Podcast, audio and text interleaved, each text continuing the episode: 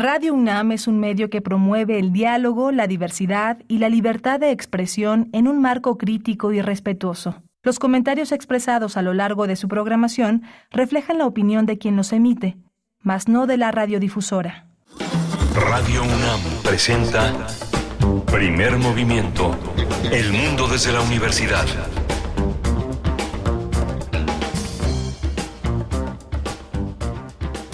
Buenos días, bienvenidos, bienvenidas. Inicia primer movimiento. Están escuchando Radio UNAM en este viernes, ya fin de semana, pero inicio de septiembre, viernes primero de septiembre del 2023. Son las siete con dos minutos de la mañana y estamos con ustedes aquí en Radio UNAM hasta las 10, hasta las 10 con el equipo a cargo de Violeta Berber en la asistencia de producción. Está Antonio Beltrán frente a la consola en los controles técnicos y bueno, en nombre de Miguel Ángel Quemain, que hoy no estará con nosotros, se incorpora el próximo lunes. Les saluda Berenice Camacho en los micrófonos. Pues aquí voy a estar con ustedes, si me lo permiten, acompañándoles esta mañana de viernes, una mañana, pues sí, todavía húmeda en la Ciudad de México, en la capital del país. Así es que iniciamos, vamos a tener un programa mmm, muy interesante que esperemos les guste, sea de su agrado. Viene música, festivales, eh, bueno, la nota internacional también muy buena, les cuento. Vamos a conversar sobre el vigésimo sexto Festival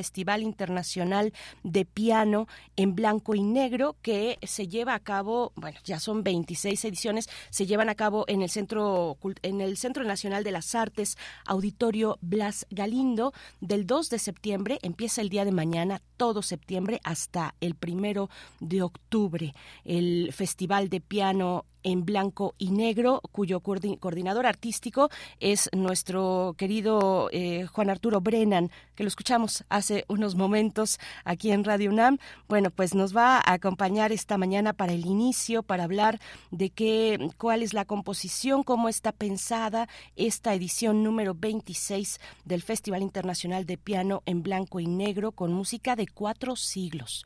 ¿Cómo se le hace para meter en un festival de piano cuatro siglos de música? ¿Cuáles son los, criterios de una selección de esa magnitud? Bueno, pues todo, todo ello y mucho más nos va a contar eh, Juan Arturo Brennan en estos micrófonos. Después viene el radioteatro.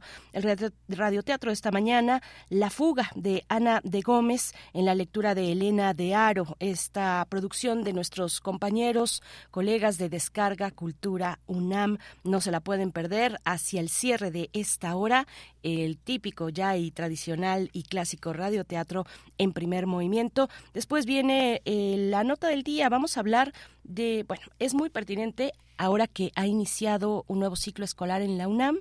Es muy pertinente que les recordemos que tenemos una oportunidad maravillosa, las y los universitarios, mucha atención a los jóvenes de nuevo ingreso, porque en su universidad hay un programa mm, muy bello que tiene el objetivo de acercar a la comunidad universitaria a la cultura, a la cultura, a la literatura. Se trata del programa Puntos Cultura UNAM. Ustedes sabían que cuando, cuando ingresan a la UNAM tienen, y bueno, después de un registro que ya nos comentarán eh, quienes están a, cargo de este programa, después de un registro, ustedes obtienen 500 puntos de cultura UNAM que pueden pues eh, organizar, administrar, repartir en, entre distintas actividades. Pueden tener descuentos de libros, eh, descuentos para entradas a teatro, cine, eh, danza, bueno, todas las actividades culturales que ofrece nuestra universidad en sus distintos espacios eh, culturales, en los museos, bueno, en los recintos de esta enorme eh, casa de estudios. Vamos a conversar sobre Puntos Cultura UNAM con Marcela Díez Martínez Franco, coordinadora de este programa de Cultura UNAM. Después tendremos en la nota internacional una conversación con el doctor Santiago Capraro. Él es profesor de tiempo completo de la Facultad de Economía de la UNAM, investigador de esta casa de estudios, miembro del SNI. Nos hablará de, bueno, ahora que también se ha anunciado que para el próximo año eh, ingresan seis nuevos países al grupo de los BRICS de las economías emergentes y que dentro de esas esos nuevos seis países está Argentina y con toda la cuestión política que está ocurriendo, que está atravesando la Argentina con las elecciones para la presidencia, el triunfo en la primera en la primera vuelta de Javier Milei que tiene una muy peculiar manera de ser, manera de pensar lo político y manera también de exponer las necesidades de una economía como la Argentina. Bueno, pues vamos a revisar esas propuestas de Javier Milei, este momento de la Argentina, en la interpretación, en el análisis del doctor Santiago Capraro. No se lo pierdan para la nota internacional. Después vendrá la poesía necesaria, también imperdible. Ya lo verán. Quédense a la poesía necesaria porque, bueno, yo estoy muy asombrada con la poesía que les voy a compartir en esta mañana. La mesa del día viene con música, la propuesta musical de René Moi. Estaremos con ella, artista mexicana, curadora y productora musical, para que nos hable de sus materiales recientes. Durante este año ha lanzado una serie de sencillos y, bueno, tienen una particularidad, una peculiaridad que es, eh, pues, esta cuestión de regresar a las raíces, a lo propio, de poner, hacer un alto en el camino y pensar, pues, qué es lo que estamos prefiriendo escuchar, prefiriendo ser en estos tiempos, eh, pues, ultra globalizados, eh, qué lugar tiene lo local y qué lugar tiene eh, lo local y, la tradición en la música, en este caso de René Moi, artista mexicana, que nos va a acompañar en la mesa del día esta mañana presencialmente aquí en cabina de FM en Radio UNAM. Bueno, pues ahí están los contenidos, no se los pierdan. También tendremos recomendaciones literarias desde el Fondo de Cultura Económica con Vero Ortiz, con nuestra querida Vero Ortiz, escritora y, periodista también, que nos hará una propuesta, una propuesta literaria. La música corre a cargo de ustedes. Así es que ustedes se hacen cargo Ustedes toman el control de la música en esta mañana y eso lo harán a través de redes sociales. Si ustedes tienen una propuesta, si la quieren dedicar, bueno, eso nos gusta mucho. Aquí en Primer Movimiento, cuéntenos arroba P Movimiento en X antes Twitter, Primer Movimiento en Facebook, qué es lo que quieren escuchar esta mañana de viernes para darle la bienvenida al mes patrio. Y bueno, también otro, otro evento importante, el del quinto informe eh, presidencial, el quinto, informe de gobierno del presidente Andrés Manuel López Obrador viene con este, eh, este décimo mes del año, septiembre. Son fiestas patrias, son fiestas también, eh, es un mes, perdón, también mm, pues con esta carga política que tiene ya de por sí con el informe y ahora con este adelantado proceso electoral que tenemos en estos momentos que está pues que está hirviendo básicamente porque se acercan las fechas finales. Bueno, para el Frente Opositor ya pues decidieron eh, pues al parecer todo está muy nebuloso, pero al parecer que no será necesario poner a votación, digamos, a, encuesta, perdón, una, eh, una, una decisión de quién podría ser la mejor persona para encabezar al, al frente opositor si solamente hay una persona. Entonces, pues así está el frente y del otro lado, en Morena, pues también se están poniendo las cosas muy, mm, pues muy tensas, muy, muy complejas, digamos, tensas de, de una tensión eh, obligada en un proceso como, como este. Así es que Estamos con ustedes, iniciando este, este décimo mes del año 2023, septiembre. ¿Qué quieren escuchar? Cuéntenos en redes sociales. Mientras tanto, y ya llegó por acá nuestro productor Rodrigo Aguilar, cumpleaños su señora madre, Dulce Aguilar. Le mandamos un abrazo, una felicitación y para felicitarla, su hijo Rodrigo le dedica de los Beatles Twist and Shout.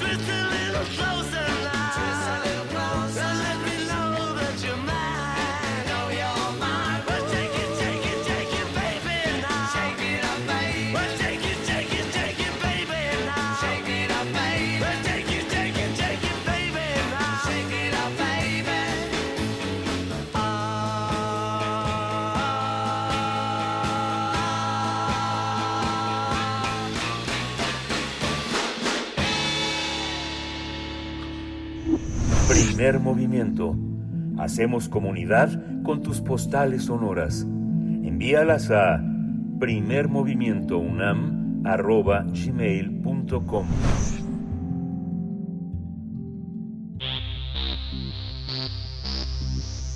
De festivales, ferias y más. Recomendaciones culturales. Pues esta recomendación es una que no se pueden perder. Se trata del Festival Internacional de Piano en Blanco y Negro, su vigésimo sexta edición. Este festival que tendrá lugar del 2 de septiembre al 1 de octubre. Eh, bueno, pues es donde se ofrecerán en este festival un repertorio, se ofrecerá un repertorio que reunirá piezas que van del siglo XVIII al siglo XXI. A través de nueve recitales se mostrará el talento musical de pianistas de seis países, incluidos, por supuesto, artistas mexicanos. Este evento cultural se llevará a cabo en el Auditorio Blas Galindo del Centro Nacional de las Artes, el CENART. El Festival de Piano en Blanco y Negro se ha convertido en la muestra pianística más importante del país, no solo por reunir a grandes artistas, sino por su amplia variedad musical. Y cómo no, estamos hablando de cuatro siglos de música de piano. En esta ocasión se convocó a intérpretes mexicanos y pianistas que provienen de los Estados Unidos, Argentina, Croacia, Reino Unido y España. El evento se realizará bajo el rubro de cuatro siglos de música, por lo que el público podrá disfrutar obras de Bach, de Haydn, Händel, Chopin, Beethoven, Liszt, entre otros, así como piezas de músicos como Mucio Clementi, Hermes Loaces. En el ámbito de la música mexicana, la programación de este año incluye, incluye, por supuesto, al gran compositor Mario Lavista, a Federico Ibarra, Arturo Márquez, no se lo pueden perder y para tener los detalles de este evento tan importante para el piano en nuestro país, vigésima sexta edición del Festival de Piano en Blanco y Negro, tenemos este día la compañía de Juan Arturo Brennan, coordinador artístico del festival, que en realidad tenemos su compañía todos los días, todos los días antes del primer movimiento y es un placer, un gusto, un privilegio, eh, Juan Arturo Brennan, recibirte ahora aquí un poquito más tarde. Te saluda Berenice Camacho. ¿Cómo estás? Hola Berenice, buen día, buen día a todos. Gracias, pues eh, buen día para ti. Mm, cuéntanos, cuéntanos, son cuatro siglos, cuatro siglos de música de piano ¿Qué, qué, qué, tiene que ocurrir para hacer una selección equilibrada, eh, repasando cuatro siglos de historia musical? Cuéntanos cómo, cuáles son los desafíos de una, de una curaduría, de una decisión, una selección artística como esta. Bien, es bastante fácil el asunto y de hecho siempre, desde que estoy en la coordinación del festival, hemos corrido con suerte, porque incluso en otros años en que hemos tenido otros, otras líneas temáticas, lo que ocurre es que lanzamos la convocatoria a nuestros pianistas para que nos manden programas que tengan que ver con la idea del festival de ese año y de manera automática, además les damos mucha libertad dentro de esto, por supuesto, y de manera automática se generan repertorios que si los revisas a lo largo de todo el festival se vuelven una, una especie de genealogía pianística muy interesante, donde hay literalmente un poco de todo para todos los gustos, sin perder la línea, ah, digamos, la línea artística curatorial del festival. Y eso ha ocurrido también en este año. Como bien lo dijiste, eh, empezamos con, con Johann Sebastian Bach, que es lo más antiguo que tenemos, ¿sí? y terminamos con un estreno mundial. El pianista español Josu de Solaun, eh, que, me parece que es quien cierra el festival, va a hacer el estreno mundial de una sonata que le compuso el eh, compositor español Hermes Loaces, dedicada a él y que no ha tocado todavía. Entonces, desde Bach hasta un estreno mundial, pues cabe todo, por una parte. Y por otra parte, claro, no cabe todo, si me explico. Es muy amplia y muy variada la programación, pero hay muchísimos compositores que, que, se quedan fuera, pero los que sí están representan, insisto, una genealogía harto interesante. Una de las cosas principales es, por ejemplo, que la música de Bach y de Händel que se va a interpretar fue concebido originalmente para el clavecín. sí. Entonces eso ya es ya es un dato organológico interesante y probablemente probablemente la, la música de Haydn y quizá algo de la música de Mozart que se va a tocar fue concebida no para el piano moderno sino para el fortepiano este instrumento híbrido que está a la mitad del camino entre el clavecín y el piano y claro toda la gran música el gran repertorio romántico del siglo XIX, lo que hay del siglo XX y lo que hay del siglo XXI ya fue concebido para el, el pianoforte moderno. Entonces, ya desde ahí, ya el público va a tener una, un elemento interesante del, para el cual observar y escuchar.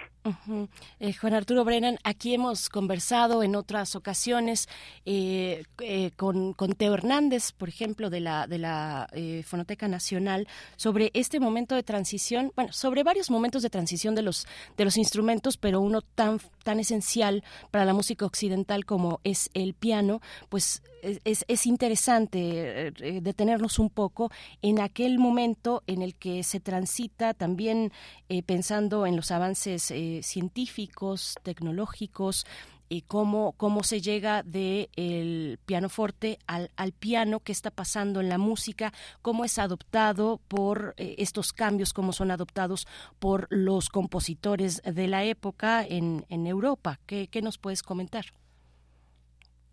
No, simplemente eso, que la historia de la música, toda, está íntimamente ligada con la historia de la tecnología en varios aspectos, pero muy fundamentalmente la tecnología aplicada al desarrollo de los instrumentos. Es decir, yo podría hacer un símil aparentemente muy lejano, pero que no lo es tanto, entre la tecnología involucrada en la transición del clavecín al pianoforte, pasando por el, por el fortepiano, como la transición entre la trompeta natural del barroco y un poco antes, y la moderna trompeta de pistones, pasando por la trompeta de llaves, la trompeta de agujeros, la trompeta de válvulas rotatorias, etcétera.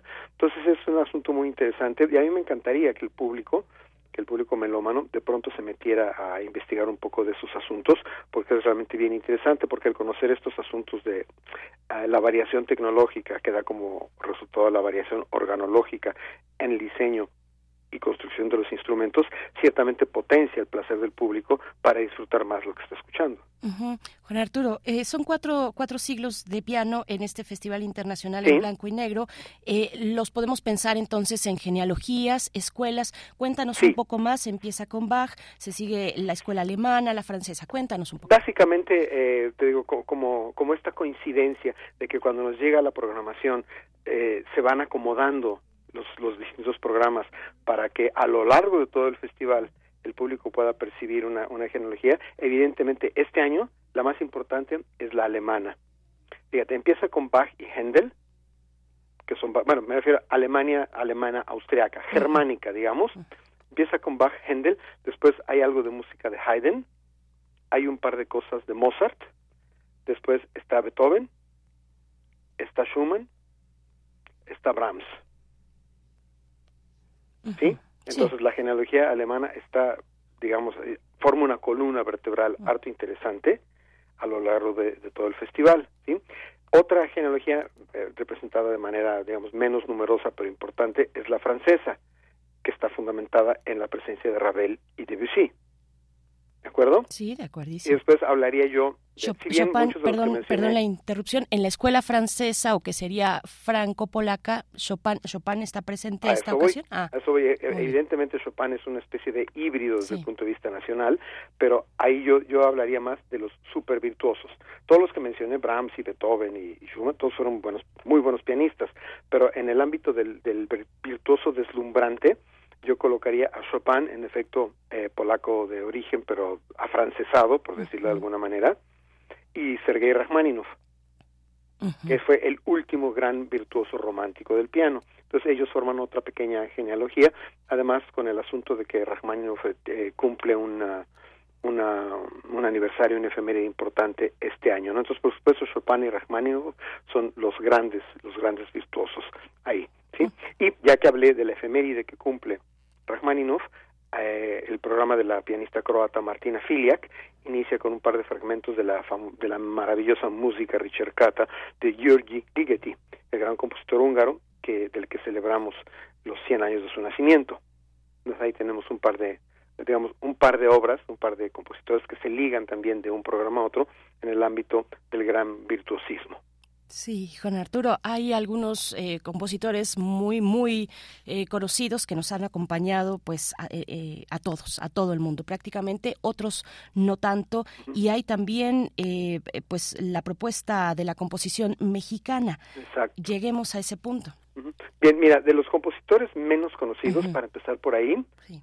empezaría yo, por ejemplo, con Andreas Neubauer, es un compositor contemporáneo austriaco, del cual Leticia Gómez Tagle va a tocar una pieza suya llamada Tango Space, que además le dedicó a ella.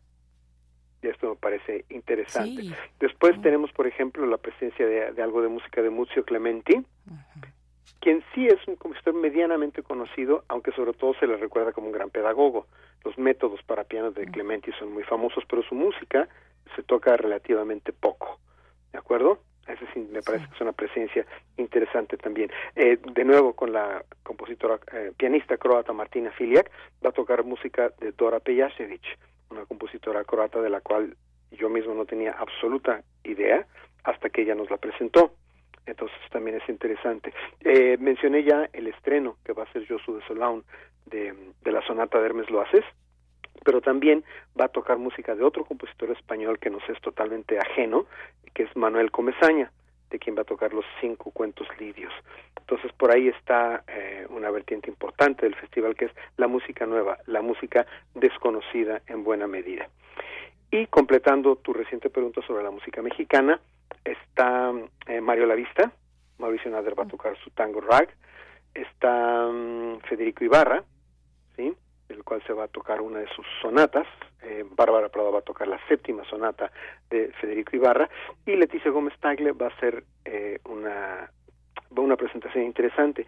Ella mismo, ella misma hizo una transcripción para piano del mega archi ultra recontra famosa danzón número 2 de Arturo Márquez, es una pieza deliciosa, pero además Arturo Márquez se la supervisó, es decir, Leticia Gómez Tagle hizo la transcripción, la sometió al visto bueno de Arturo Márquez, Arturo Márquez le hizo algunas indicaciones y la partitura quedó literalmente al gusto del compositor. Entonces, esto va a ser bien interesante y por supuesto el danzón número dos, tocado por lo que sea, hasta en organillo o chirimía, a la gente le encanta. Entonces va a ser una buena culminación del recital de Leticia Gómez Tagle, que es el de este domingo. Por cierto, ¿sí? Y eh, otra cosa interesante que hay por aquí es el recital de Alejandro Corona, porque ahí Alejandro Corona va a poner, eh, digamos, en, evidencia la riqueza de la música de un compositor que es realmente muy bueno y al que le hemos puesto muy poca atención, que es Mario Ruiz Armengol. Mario Ruiz Armengol, eh, que, cuya música transita entre una especie de, de postromanticismo popular y las armonías impresionistas y la música de salón, y es realmente muy, muy interesante. Entonces, además aquí está la ventaja de que Alejandro Corona se ha dedicado en los últimos años, si no es que décadas, a explorar y tocar con frecuencia la música de Ruiz Armengol. Entonces ahí tenemos algo de, credibilidad importante. Y complementando esta idea, Alejandro Corona además va a tocar música suya. Tenemos en este eh, festival dos pianistas que son compositores y que van a tocar su música. Uno de ellos es Alejandro Corona y el otro, ya lo mencioné, Mauricio Nader que va a, interpretar dos obras suyas, que curiosamente se, se refieren a dos compositores importantes, a, Mozart y a Rachmaninoff. Sí, Juan Arturo, me voy a me voy a detener en la música de, de Mario Ruiz Armengol. ¿Por, ¿A qué atribuyes que su música, que su composición no tenga eh, probablemente el lugar que, que le corresponde entre pues la composición virtuosa de, de, otros colegas, ¿dónde, ¿dónde está hoy y qué lugar le correspondería desde tu perspectiva? Yo, yo creo que es muy fácil, Berenice, detectar por qué su música es poco difundida y esto les ha ocurrido a algunos otros compositores, algunos lo han superado, ya sea en vida o póstumamente y otros no. El asunto, creo, con Mario Ruiz Armengol, es que los músicos de, de concierto, los músicos académicos, lo suelen considerar como muy populachero. Y los músicos populares dicen que pueden pensar que se aparta de lo totalmente popular para, eh, para insertarse en las formas y los géneros de la música de concierto. Y eso, curiosamente, que a mí me parece un mérito absoluto en cualquier músico, a muchos músicos de nariz respingada y cuello estirado les, este, les parece anatema, y que me parece muy mal, ¿no? La música es una sola, lo que cambian son los lenguajes y los estilos. Entonces esta división tajante, sí, me parece que no no es de mucha utilidad. Podría ser un poco el caso de George Gershwin, ¿sí? en su tiempo a George Gershwin los académicos lo consideraron muy popular y los populares lo consideraban muy académico y ahora Gershwin pues ocupa un lugar importante en, ah, en el contexto de, de, de la música del siglo XX, particularmente en los Estados Unidos. A propósito de lo cual, íbamos a tener música de George Gershwin en el festival, en el recital inaugural de Claire Huang-Si, pero sí es mi deber y obligación moral informar al público que apenas hace un par de días, literalmente a última hora, mm, eh, nos informaron que Claire Huang-Si, nuestra pianista inaugural, había tenido un accidente y que no puede venir a inaugurar el festival. Pero de todas maneras no hemos cancelado. El festival se inaugurará mañana, como siempre, con la presencia del pianista mexicano eh, Fernando García Torres, que amablemente se, este, se comprometió a hacernos el, recital inaugural. Y el resto de la programación está tal como la hemos eh, difundido a lo largo de nuestras redes. Entonces, a pesar de la ausencia de que Juan sí, sí quiero convocar a, todos a que vayan al recital inaugural de mañana, porque Fernando García Torres es un pianista muy sólido y además tiene, además de su trabajo como intérprete, tiene una muy sólida trayectoria académica, que eso, vamos, influye mucho en la manera como toca un pianista y en la manera como enfoca el repertorio. Sí, Juan Arturo Brennan, hablemos por favor de los intérpretes, que es justo, importante, necesario darles un eh, eh, pues espacio en, una charla como esta. Bueno, eh, rápidamente, bueno, de Alejandro Corona ya hablé un poco, además de que toca la música de Mario Ruiz Armengol, él, él sí le entra con, con, alegría al asunto de, de, tocar músicas que están en la frontera de lo, popular y lo y, digamos y lo estrictamente académico sí Bárbara Prado es una joven pianista de Monterrey que ya ha tenido presencia en la Ciudad de México en conciertos ha tocado con la Sinfónica Nacional etcétera y ella es precisamente la que propone a, conmemorar a, a Rachmaninoff y va a tocar por una parte Museo Clemente y por otra parte Federico Ibarra. Mauricio Nader, pianista mexicano, nos propone eh, eh, un, programa harto variado que es Bach y Grieg, del lado clásico, La Vista, del lado mexicano, dos composiciones suyas y algo que me parece que es una de las ofertas más interesantes del festival que va a tocar íntegra la suite del Amor Brujo de Manuel de Falla en transcripción para piano, con el interés añadido de que tres o cuatro de las piezas de la suite las transcribió él mismo.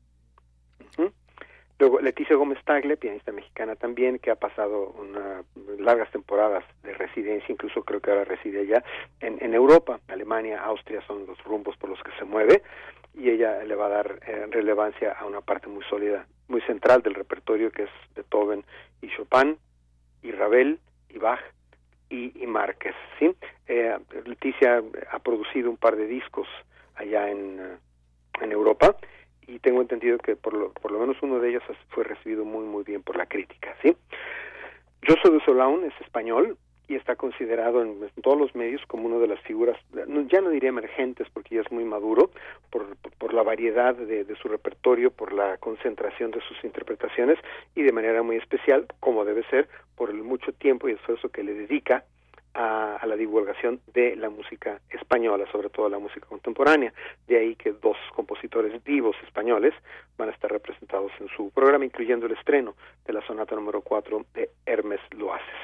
Tenemos también de Argentina a Karin Lechner, que tiene para el inicio de su programa una oferta importante que no había yo mencionado, un compositor muy contemporáneo, pero que compone un poco con, con tendencias, digamos, neotonales, neomedievalistas, que es el famoso compositor estonio Arvo Part, de quien voy a tocar una pieza que me parece una propuesta harto interesante, que es su pieza más famosa probablemente, Spiegel im Spiegel, espejo en el espejo, porque está concebida originalmente para piano y violín digamos, para violín y piano. Y Karen Lechner va a tocar una versión para piano solo. Va a ser harto interesante ver y oír qué hace Karin Lechner con su mano derecha, con la parte que originalmente toca el violín, o transcripciones para violonchelo, para flauta, sí, instrumentos melódicos que pueden tocar muy legato, ¿sí? Eh, ¿Qué va a hacer con esa parte? Con, con el piano. Supongo que lo hará mucho a, partir de resonancias o trémolos, no lo sé muy bien. Pero lo más interesante del recital de Karin Lechner es que la segunda parte va a estar dedicada a la interpretación de 10 piezas de una compositora francesa muy buena y muy desconocida que es Cécile Chaminade una compositora realmente muy interesante de la vuelta entre el siglo XIX y el siglo XX y el interés particular que hay en que Karin Lechner interprete esto es que ella se ha dedicado en los últimos años a rescatar y a divulgar por todo el mundo la música de Cecil Chaminade. De hecho, ella tiene un espectáculo completo con libreto y guion y todo el asunto, donde ella habla de la vida y milagros de Cecilia Chaminade y va tocando su música. En este caso hizo una selección de 10 piezas de, de, de Cecilia Chaminade y prácticamente para todos nosotros, y me incluyo, van a ser novedades, ¿sí? Sí. Sí, Juan Arturo Brennan, pues eh, suena bastante, desde acá, suena bastante equilibrada la presencia de hombres y mujeres, tanto en la interpretación, eh, tal vez un poco menos en la, en la composición, pues, eh, como compositores, compositoras, pero muy interesante esta, esta selección, no nos lo podemos perder. Para el cierre, por favor, bueno, invita, invita a la audiencia que nos está escuchando, al público, y pues para el cierre te pediría que nos contaras desde tu perspectiva cuál es la importancia de un festival internacional de piano como este, o la importancia para nuestro país y para tender puentes hacia afuera. Bien, eh, este festival es la edición número 26, es decir, el año pasado celebramos el primer cuarto de siglo del festival, en un, en un festival que, que, resultó bastante, bastante atractivo. Y esto es, es, un poco lugar común decirlo, pero es el inicio del segundo cuarto de siglo del, del festival. Entonces, eso nos motiva bastante. Por otro lado, eh, la evidencia es clara, si bien hay festivales y eventos pianísticos diversos a, lo largo y a lo ancho del país, cosa que me parece muy bien, no solamente por su duración, sino por su impacto, en blanco y negro es el festival más, eh, digamos, con más mayor presencia. Dicho de otra manera, creo que lo mencionaste un poco al principio, de antes de que nos conectáramos, que es el evento pianístico más importante que hay en el país, ¿sí? Y una de las cosas que tiene de importante es que además de los recitales que ofrece, ¿sí? Ofrece actividades paralelas. la, vocación académica, didáctica del Festival Internacional de Piano en Blanco y Negro es muy sólida y como siempre este año cada uno de los pianistas invitados va a ofrecer una, un contacto, una interacción social, cultural con el público, básicamente con dos formatos, uno u otro. Una clase magisterial en forma, donde los alumnos se inscriben, llevan una obra preparada y el pianista, digamos, la, la escucha, la corrige y la comenta, o un formato un poco menos formal, que sería la charla o el conversatorio, donde ante el público que asista a las, a las charlas y a los conversatorios tendrá oportunidad de conocer más de cerca al pianista y el pianista podrá platicar de su repertorio, ya sea su repertorio general o el que trae al festival, de su carrera, de sus instrumentos, de la historia del instrumento, en fin, es un formato muy, muy libre eh, eh, y ha demostrado ser una de las de las herencias más duraderas del festival. Los pianistas llegan, tocan su música, se van, pero aprovechan, se ponen en contacto con la comunidad, que es lo que nos importa, comunidad básicamente estudiantil, estudiantil musical, y esa es, digamos, la herencia duradera del, del festival. Y en este caso tenemos una pequeña actividad complementaria que se va a llevar a cabo en otro espacio, que no es el Auditorio Blas Galindo, que es un pequeño ciclo de cine, con películas en las cuales el piano es protagonista. Algunas días muy famosas, otras eh, poco conocidas, pero también tendremos algo de cine pianístico, por decirlo así. ¿sí? Y la idea finalmente es que con, con este festival como, como guía y como faro de, de, la actividad pianística en México, ojalá que surjan y permanezcan y se divulguen y se hagan famosos otros festivales, otras series de piano, que sí las hay, ¿sí? y que el piano siga divulgándose y difundiéndose, porque finalmente en el ámbito de la música toda, hasta hoy en día y desde el siglo XIX, el piano es el instrumento. ¿sí? Hay una parte sustancial de la historia de la música occidental que está sustentada en el piano, y esto es algo que no debemos perder de vista. Por lo cual, un festival internacional de piano toca, toca una de las fibras más sensibles de la historia de la música occidental, y creo que eso es bueno para todos, para los intérpretes, para el público, para los estudiantes, y es lo que queremos eh, conservar y mantener. Arturo Brennan, muchas gracias. Del día de mañana, 2 de septiembre al 1 de octubre, los sábados 19 horas, domingos 13.30 horas, Auditorio Blas Galindo, en el centro, eh, eh, en, el, en, el CENART, en Avenida Río Churubusco 79, Colonia Country Club, en Coyoacán. Eh, no se lo pierdan, hay también, habrá eh, transmisiones a través de interfaz.cenart.gov.mx, excepto el domingo primero de octubre, pero está esa posibilidad, ¿cierto? Exactamente. Sí, tenemos transmisión de todos los recitales, excepto el de Josu de Solaun, todos los demás serán transmitidos. Y eh, cosa importante, ya que mencionaste esos datos, em, decirles que sí, estos cinco fines de semana hay recitales, pero comentamos que son nueve. Y son nueve por una razón muy particular, porque el 16 de septiembre no hay festival de piano, hay festival de mariachi. Claro, por todo el país.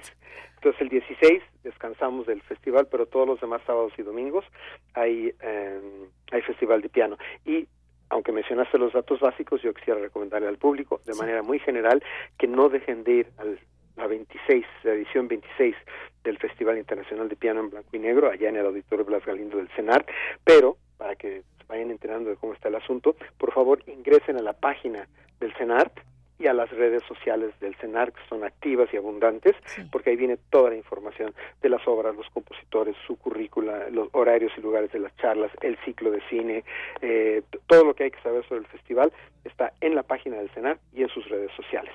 Gracias, Juan Arturo Brennan. Un saludo para ti. Enhorabuena. El día de mañana ya inicia este vigésimo sexto Festival Internacional de Piano en Blanco y Negro. No nos lo podemos perder. Lo encuentran en redes sociales, sobre todo en Twitter, con el hashtag aquí en el CENART o en la página electrónica cenart.gov.mx o en mexicoescultura.com. Un abrazo para ti, Juan Arturo Brennan. Hasta pronto. Un abrazo, regreso y mil gracias por el espacio, Berenice. Al contrario, un placer. Gracias. Coordinador eh, artístico del festival, coordinador del Festival Internacional de Piano en el eh, blanco, blanco y negro, en el CENART Auditorio Blas Galindo a partir de mañana y hasta el primero de septiembre, de octubre, perdón, no se lo pueden perder. Nosotros, porque ustedes lo pidieron, aunque no lo dijeron, vamos a escuchar el danzón número dos de Arturo Márquez.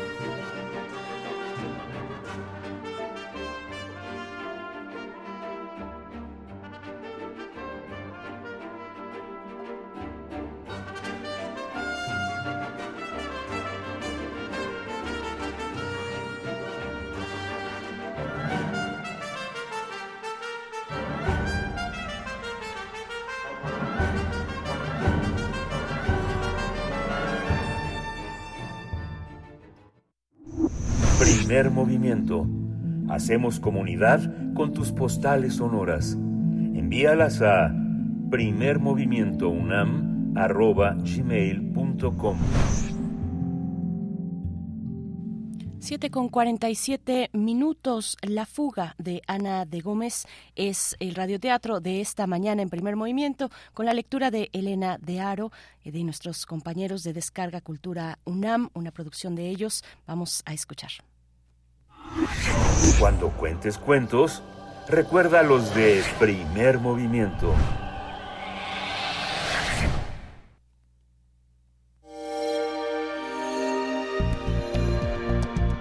Descarga Cultura.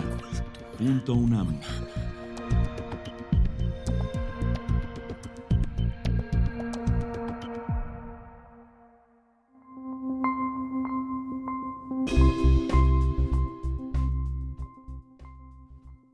La fuga. Ana Gómez de Mayorga.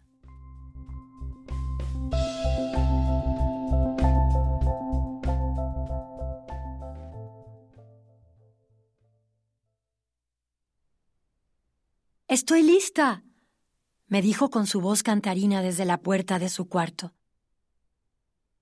Muy bien, le respondí alegremente. En un momento acabo. Y en dos minutos estuve en la puerta de entrada ya con el sombrero puesto. Salió ella calzándose los guantes y cogidos del brazo nos echamos a la calle. Gustábamos de dar un paseo por el centro antes de cenar y hacer nuestra velada. Si por acaso había una buena película, nos metíamos en un cine. A veces cenábamos en el restaurante. Éramos libres de hacer lo que nos viniese en gana. Caía la tarde y la luz del crepúsculo impregnaba las cosas de suave poesía. En lo alto, Venus, junto a la luna en creciente, brillaba con sereno resplandor. La ciudad se enjollaba con sus luminosos anuncios de colores y nosotros caminábamos despacio, llenándonos del bullicio y de la alegría del ambiente, la alegría del que ha trabajado el día entero y se dispone a divertirse o a descansar. Por favor, toma mi bolsa un momento, me dijo ella de pronto. Se me ha desatado un zapato. Y se inclinó acto continuo para arreglar lo que necesitaba. Para no apurarla, me volví un momento y me puse a ver distraídamente un aparador silbando un aire ligero. Como pasaran los instantes que me parecieron suficientes para remediar el desperfecto, volví los ojos hacia donde ella se había inclinado, y con sorpresa vi que no estaba. Entonces pensé que había querido darme una broma. Broma tonta, me dije sin poder evitarlo. Broma que no venía al caso y completamente inesperada en ella, la discreción misma. Lo primero que se me ocurrió fue que habría entrado rápidamente mientras me volví para no apresurarla al cercano almacén cuyos aparadores ya iluminados ofrecían esas seducciones que fascinan a las mujeres. Naturalmente, me lancé en el interior buscándola afanoso con la mirada. Se había puesto aquella tarde un traje sastre gris, por lo cual me parecía difícil distinguirla de lejos. Pero en cambio, Llevaba un gracioso sombrerito azul brillante que no podía confundirse con otro alguno. Por detrás, los rubios cabellos rizados la volvían única entre mil mujeres. Me adelanté con paso vivo entre la gente que hacía sus compras en aquellos momentos y vaya, respiré al fin. La distinguí de lejos inclinada sobre un macetón que adornaba una vitrina interior. No dejé de sentir un movimiento de cólera hacia ella.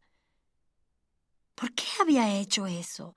Me pregunté mientras salvaba la distancia que nos separaba. No venía a cuento. Era una cosa tonta, concluí. Ella no podía verme, pues estaba vuelta de espaldas a mí. En un momento estuve casi a su lado y sin poder dominarme, le dije antes de verle siquiera la cara. ¿Por qué me has dejado como a un tonto? Pero en el instante mismo de pronunciar estas palabras, reconocí mi error, pues aunque el traje era gris y el sombrero azul, no era la misma su forma, ni había debajo de él aquellos rizos dorados inconfundibles. La mujer no se movió, inclinada siempre sobre su macetón con flores artificiales como ella. Era un maniquí. Parecióme que un chorro de agua helada me caía sobre la cara. Volví sobre mis pasos avergonzado de mi gruesa equivocación y sobresaltado, con un angustioso sobresalto en el corazón. La busqué en vano por todo el almacén. No estaba en ninguna parte. Me reproché entonces mi torpeza, pues de estar en otro sitio habría perdido la oportunidad de hallarla, buscándola tontamente en ese lugar y tomando por ella al maniquí. Salí conteniendo a duras penas mi justa indignación. La gente que se retiraba porque ya cerraban las puertas comenzaba a mirarme con recelo. ¿Acaso me tomaron por loco, viendo ansioso para todos lados y llevando desmañadamente una bolsa de mujer en la mano. Lo razonable es volver a casa, me dije. Ahí debe estar ya. Pero una voz en mi interior parecía decirme, es absurdo. Ahí no puede estar, de otro modo no hubiera desaparecido. No obstante, allá me lancé con fiebre deseando llegar en un abrir y cerrar de ojos. Me quedé un instante parado buscando un coche libre que me llevara volando. Vi uno y le hice señal de que deseaba tomarlo. Se detuvo enseguida, pero me separaba de él la corriente de coches que iban en sentido inverso y que por esto no servían a mi propósito. Esperé el resquicio para deslizarme como pudiese a riesgo de un accidente. No hubo necesidad. En ese momento, el semáforo marcaba el alto y me precipité hacia el coche que me esperaba. En el segundo en que rebasaba la línea de tránsito inverso, la vi a ella que tomaba precisamente el coche que yo había detenido. Gracias a Dios, exclamé para mí, respirando con alivio. Con la rapidez con que camina el pensamiento, me propuse no hacerle reproche alguno, sino inquirir serenamente el móvil de su proceder. ¿Acaso tuvo una razón importante para haberse conducido como lo había hecho? Se me había desvanecido totalmente la cólera y comenzaba a estrangularme la aflicción. De un salto fui hacia el coche, haciendo insistentemente señales al chofer que me vio con extrañeza. Pero la portezuela estaba abierta, esperando sin duda que yo subiera, y supuse entonces que ella me había visto y había dicho al chofer que me esperase. Me eché adentro como loco cerrando la portezuela con estrépito. El coche estaba vacío. El único pasajero era yo. No supe qué pensar. ¿Me habría hecho objeto de una nueva burla? Pero el chofer, con actitud natural, nada raro pareció haber advertido, preguntándome en ese momento, ¿A dónde vamos, señor? Ignoro cómo pude darle las señas de mi casa. Tampoco sé cómo hicimos el trayecto. Cuando me vi frente a mi puerta, Me eché abajo y abrí sin esperar el cambio que me alargaba el chofer. La casa estaba oscura y en ella no había persona alguna. Vivíamos sin criados y nadie más que ella podía estar ahí, pero ella tampoco estaba. Comprendí, dentro del caos de mi mente, que para broma ya era excesivo lo que me estaba pasando, y tuve el temor de perder la cabeza. Había dado vuelta al conmutador y la luz que se reflejó en el espejo del mueble que estaba en el vestíbulo me hirió acremente en los ojos.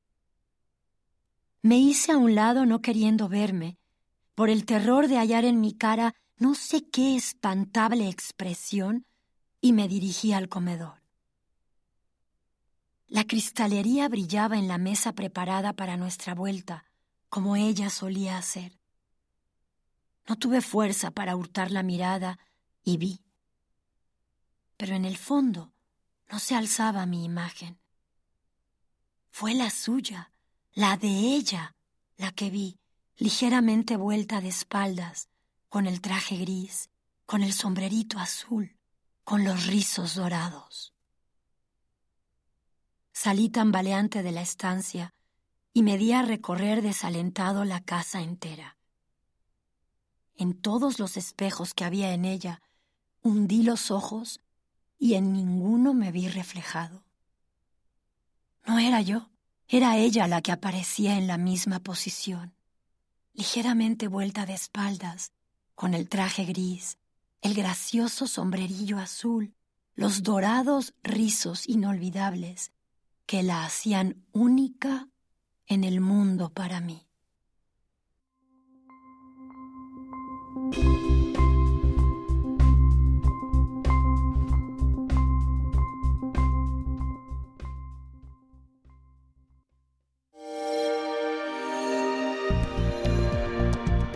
Descarga Cultura.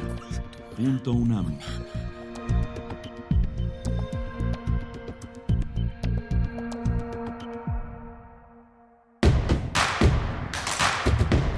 Queremos escucharte.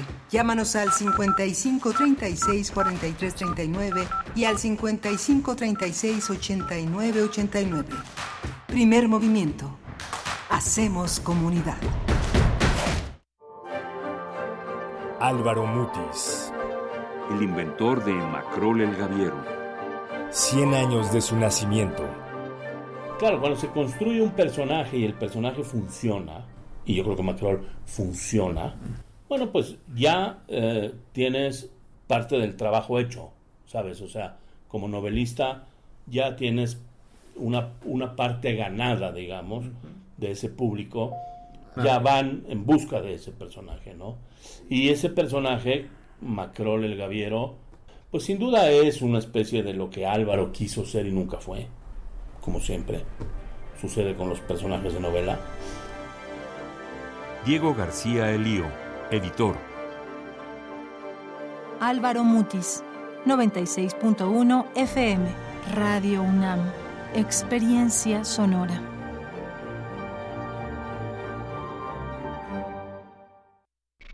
Todo tiene sentimientos.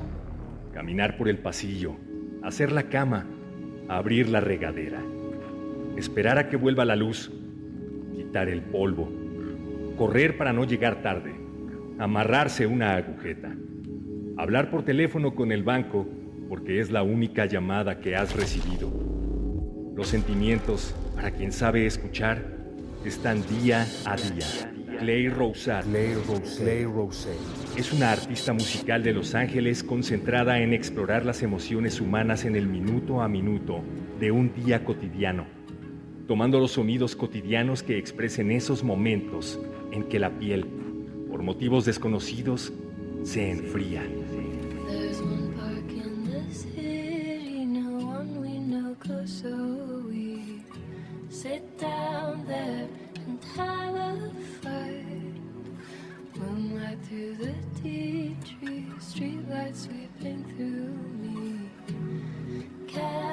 Shady. Una de las voces de poesía en voz alta. Festival Poesía en Voz Alta 2023, del 8 al 10 de septiembre. Consulta sedes y programación en casadelago.unam.mx. Constelaciones, voz, cuerpo y palabra. Cultura UNAM. Habla Vicente Fox. Durante mi gobierno vivimos en paz. Nos trajo crecimiento económico y generó empleos. López Obrador salió malísimo. Ya van 103 mil desaparecidos. En promedio ocurren 98 homicidios dolosos diarios. Los gobiernos del PAN por mucho fueron, son y serán mejor de lo que hoy tenemos. México necesita despertar una vez más. Cambiemos México. PAN. Habla Andrés Manuel López Obrador. Vamos avanzando y antes de que termine mi mandato voy a cumplir el compromiso de garantizar a todas y todos los mexicanos el derecho a la salud. Atención médica con especialistas, medicinas, no solo el cuadro básico, todos los medicamentos, estudios, intervenciones quirúrgicas, porque la salud no es un privilegio, es un derecho de nuestro pueblo. Por el bien de todos, primero los pobres. Quinto informe, Gobierno de México. Somos la naturaleza. Hace cuatro años comenzamos a investigar la taxonomía, cuántas especies había de cara de niño, dónde se distribuían, lejos de ser dañino, que no lo es, tiene efectos eh, benéficos para el ser humano, para los ecosistemas, se alimenta de, de otros insectos que pueden ser plaga. La ciencia que somos. Iberoamérica al aire. Escucha las historias más relevantes de las ciencias y humanidades, nacionales e internacionales. Te esperamos en vivo los viernes a las 10 de la mañana por el 96.1 de FM. Radio UNAM, Experiencia Sonora. Síguenos en redes sociales. Encuéntranos en Facebook como Primer Movimiento y en Twitter como arroba PMovimiento. Hagamos comunidad.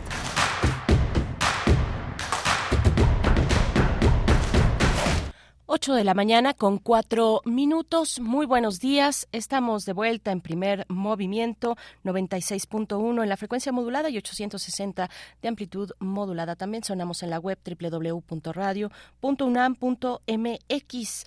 Nos recibe Radio Nicolaita de 8 a 9 de la mañana en el 104.3 de la FM en Morelia. Saludos. Buenos días. Eh, está Berenice Camacho al micrófono en esta ocasión también a nombre de Miguel Ángel Quemain, que estará de vuelta con nosotros el próximo lunes. Rodrigo Aguilar, del otro lado del cristal, frente a mí en la producción ejecutiva. Violeta Berber en la asistencia de producción. Antonio Beltrán en la operación técnica de la consola. Todo este equipo aquí en Ciudad de México. Adolfo Prieto, 133, Colonia del Valle, en Radio UNAM. Bueno, pues inicia nuestra segunda hora de transmisión. Vamos a iniciar con bueno, vamos a consentirles esta mañana, no solo nosotros, sino también las reinas chulas del Teatro Bar El Vicio, porque tenemos cortesías de una vez que se vayan para que nos dé tiempo bien de aquí hasta las 10 de la mañana de eh, pues gestionar todo lo que tiene que ver con las cortesías eh, a través de redes sociales. Escuchen con atención, por favor. Bueno, son dos funciones únicas, el regreso de las reinas chulas con la obra Los daños maravillosos, los daños maravillosos en Teatro Bar El Vicio, Madrid número 13, en Del Carmen, Coyoacán, dos únicas funciones. Así que, bueno, la primera función es de este viernes, el día de hoy, primero de septiembre, 21 a 30 horas, Teatro Bar El Vicio. La segunda función es para el día de mañana, sábado, 2 de septiembre, a las 7.30 de la tarde.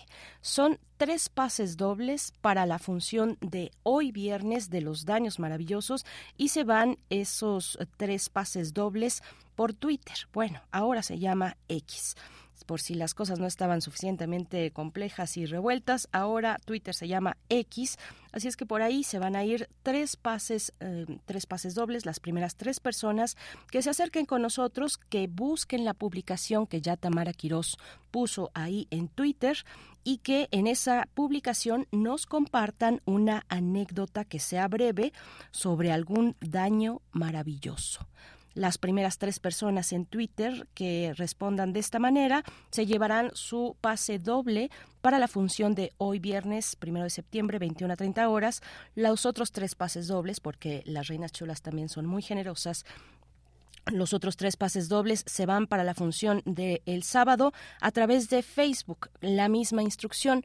Van a Facebook, buscan primer movimiento, buscan ahí la publicación que ya está hecha y debajo escriben, nos comparten una anécdota breve sobre algún daño maravilloso. Pues puede ser personal, si quieren, o puede ser de cualquier otra índole de la política nacional, se me ocurre, tal vez. Eh, eh, bueno, se me ocurren muchas cosas, pero ustedes cuéntenos, ustedes cuéntenos algún daño maravilloso y ahí estará eh, nuestra querida Tamara Quiroz muy pendiente, que ya está de aquí hasta las 10 de la mañana, ya después no, porque pues ya Tamara tiene que pues entregarse a otras actividades, pero de aquí y hasta las 10 estará muy atenta para recibir sus comentarios. Para quien quiera llevarse alguno de estos pases dobles, son seis en total, tres para hoy, tres para mañana. Teatro Bar el Vicio, Los Daños Maravillosos, dos únicas funciones de Las Reinas Chulas, allá en Coyoacán, en la bellísima alcaldía de Coyoacán, muy cerquita de Churubusco, está la calle de Madrid, número 13. Ahí van a encontrar el Teatro Bar El Vicio. Bueno, dicho esto, porque primero lo primero, ojalá que, que, se lleven sus, sus pases pónganse creativos con esto de los daños maravillosos. Nosotros vamos a tener a continuación en la nota del día, bueno, es que en la UNAM están ocurriendo muchas cosas. Está la Filuni, la quinta edición de la Filuni, la Feria eh, Internacional del Libro de las Universitarias y los Universitarios en el Centro de Exposiciones, ahí en Avenida del Imán. Radio UNAM ha estado presente desde el inicio, desde el 29 de agosto que inició esta edición de Filuni a partir de las 5 de la tarde con transmisiones en vivo desde allá, desde Filuni y no será la excepción para los el resto de los días que pues que quedan todavía el día de hoy, el sábado y el domingo, transmisión en vivo a las 5 de la tarde por de, de Radio UNAM desde Filuni el FITU también. Hoy es la inauguración del Festival Internacional de Teatro Universitario que corre del primero de septiembre al 10, del primero al 10 de septiembre en el Centro Cultural Universitario con 30 años. Es la edición número 30 del FITU de la UNAM, de Teatro UNAM. 30 años de gozo en colectivo. Es, eh, pues, la frase que acompaña este aniversario porque el teatro es un acto eminentemente colectivo. El teatro se hace en colectivo, aunque sea un unipersonal, el teatro es siempre colectivo, porque enfrente está un intérprete, una actriz, un actor, pero alrededor hay todo un equipo siempre y el público, bueno, pues eso lo hace un evento eminentemente colectivo. Por lo tanto, en el FITU, en, este, en estos 30 años, el gozo se festeja el gozo en colectivo. No se lo pierdan, no se pierdan el FITU no se pierdan Filuni y a continuación tendremos para la nota del día pues una noticia que todas las personas de nuevo ingreso en la UNAM deben saber. Se trata del programa Puntos Cultura UNAM. Vamos a tener una entrevista con Marcela Díez Martínez Franco, coordinadora del programa Comunidad Cultural UNAM. Va a estar con nosotros para darnos los detalles para aquellos que no se han enterado, para aquellos que son nuevos de recién ingreso o quienes simplemente no saben cómo hacerle con sus puntos Cultura UNAM. Bueno, quédense aquí, pongan mucha atención porque con ellos pueden adquirir libros, por ejemplo, ahora que está Filuni, bueno, pues maravilloso momento para eh, usar sus puntos Cultura UNAM o en el FITU también o en cualquiera de las exposiciones en los en los en los museos de nuestra universidad, bueno, cualquier actividad que tenga un costo este puede correr eh, por parte, digamos, actividad cultural que tenga un costo, eh, puede correr por parte de los puntos, de tus puntos cultura UNAM, una obra de teatro, de danza, de cine, no se pierdan esa oportunidad. Y tendremos después en la nota internacional una conversación con el doctor Santiago Capraro, profesor de la Facultad de Economía de la UNAM, investigador eh, de esta casa de estudios y miembro del SNI, sobre pues lo que está ocurriendo en Argentina a nivel económico, financiero, también político, con la propuesta de este personaje eh, tan extravagante, Javier Milei, eh, lo que ha propuesto para las instituciones financieras de, Argentina, para la economía, y ahora también se le suma, después de esta cumbre de los BRICS, de, las, de los mercados o economías emergentes que tuvo lugar hacia el fin de semana en Sudáfrica, Sudáfrica forma parte de los BRICS, como ustedes saben, Brasil, Rusia, China, India, Sudáfrica. Bueno, eh, pues han anunciado que entre los países nuevos de nueva incorporación estará Argentina cómo se ve esta situación en el contexto de la jornada electoral, del periodo electoral que está atravesando ese país del cono sur de nuestro continente. Bueno, pues Santiago Capraro nos va a dar sus eh, observaciones al respecto. No se lo pierdan. Así viene la hora de esta, esta segunda hora de primer movimiento, 8 con 12 minutos. Vamos con la nota del día. Primer movimiento. Hacemos comunidad con tus postales sonoras envíalas a primermovimientounam.gmail.com Nota del día.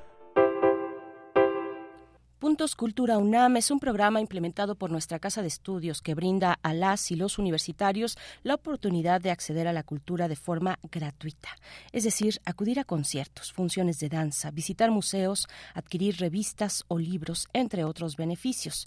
Al inicio de cada semestre, eh, universitarios contarán con 500 puntos al inicio de cada semestre, así que para obtener sus puntos deberán ingresar a la página web comunidad.cultura.unam mx diagonal puntos, donde con su número de cuenta será la llave. El número de cuenta será la llave para ingresar y realizar el registro. Una vez completado este registro, se podrá conocer la cartelera disponible, el saldo de puntos y así revisar la oferta de actividades eh, con, las, con las cuales obtener más puntos. Cabe señalar que este programa permite a las y los universitarios invitar a quien quieran eh, a los distintos eventos, adquiriendo otro boleto en la misma página y repetir el proceso. Bueno, los detalles y la relevancia de un programa como este, Puntos Cultura UNAM, los tendremos esta mañana con Marcela Díez Martínez Franco, coordinadora del programa Comunidad Cultura UNAM. Gracias por estar esta mañana con nosotros. Marcela Díez Martínez Franco, bienvenida. Te saluda Berenice Camacho. ¿Cómo estás? Hola Berenice, qué gusto saludarte y gracias por invitarnos. Gracias, al contrario, por estar aquí con estas buenas noticias que, eh, bueno, pues muy oportuno el, el anuncio, la charla, porque estamos iniciando un nuevo ciclo escolar. ¿De qué va el programa Puntos Cultura UNAM? Es un programa joven, eh, Marcela, cuéntanos. Mira, sí, sí, es un programa joven. Eh, no tiene, no tiene, tiene cinco años, menos de cinco años. Eh, es es eh, el resultado de otro, de, de un programa previo pero en este en este periodo es una oferta para garantizar la, el derecho a la cultura a todos nuestros estudiantes. Todos sabemos que los estudiantes eh, no tienen recursos eh, suficientes para poder ir al cine, al teatro, comprar libros. Entonces, este, eh, este programa, que son Puntos Cultura UNAM, es la manera en que la universidad garantiza su derecho a la cultura. Ellos pueden ir a ver cualquiera de las actividades que, que nosotros hacemos, que el subsistema de cultura hace, eh, simplemente con sus puntos. Y como tú sabes, eh, una, una de, las, de los objetivos de, de, nuestra casa de estudios es una formación integral. Entonces, eh, pues es un programa importante, es un programa generoso y el que lo usa realmente se vuelve un, un, adicto al programa. Ya después vienen a preguntarnos, ¿y qué voy a hacer cuando sea ex estudiante? Sí, eso nos preguntamos todos y queremos volver a la UNAM porque es un lugar de pues de muchas alegrías, de muchos beneficios y garantizar, favorecer el derecho a la cultura, qué importante es lo que hay detrás de estos puntos cultura UNAM. Eh, Marcela, y creo, eh, si no estoy equivocada, surgió en 2019, pero luego pues nos cayó la pandemia y todo se descontroló. A ver, cuéntanos. Y la pandemia, que nos pegó un susto tremendo a todos, eh, en muchos sentidos, eh, al programa primero nos preguntamos qué vamos a hacer. Por supuesto, como todos nos fuimos a la virtualidad y eso nos, nos abrió un universo, porque eso quiere decir que entonces eh, descubrimos un, un camino para acercarnos a los que no están cerca del campus universitario de la Ciudad de México, que es donde más actividades hay.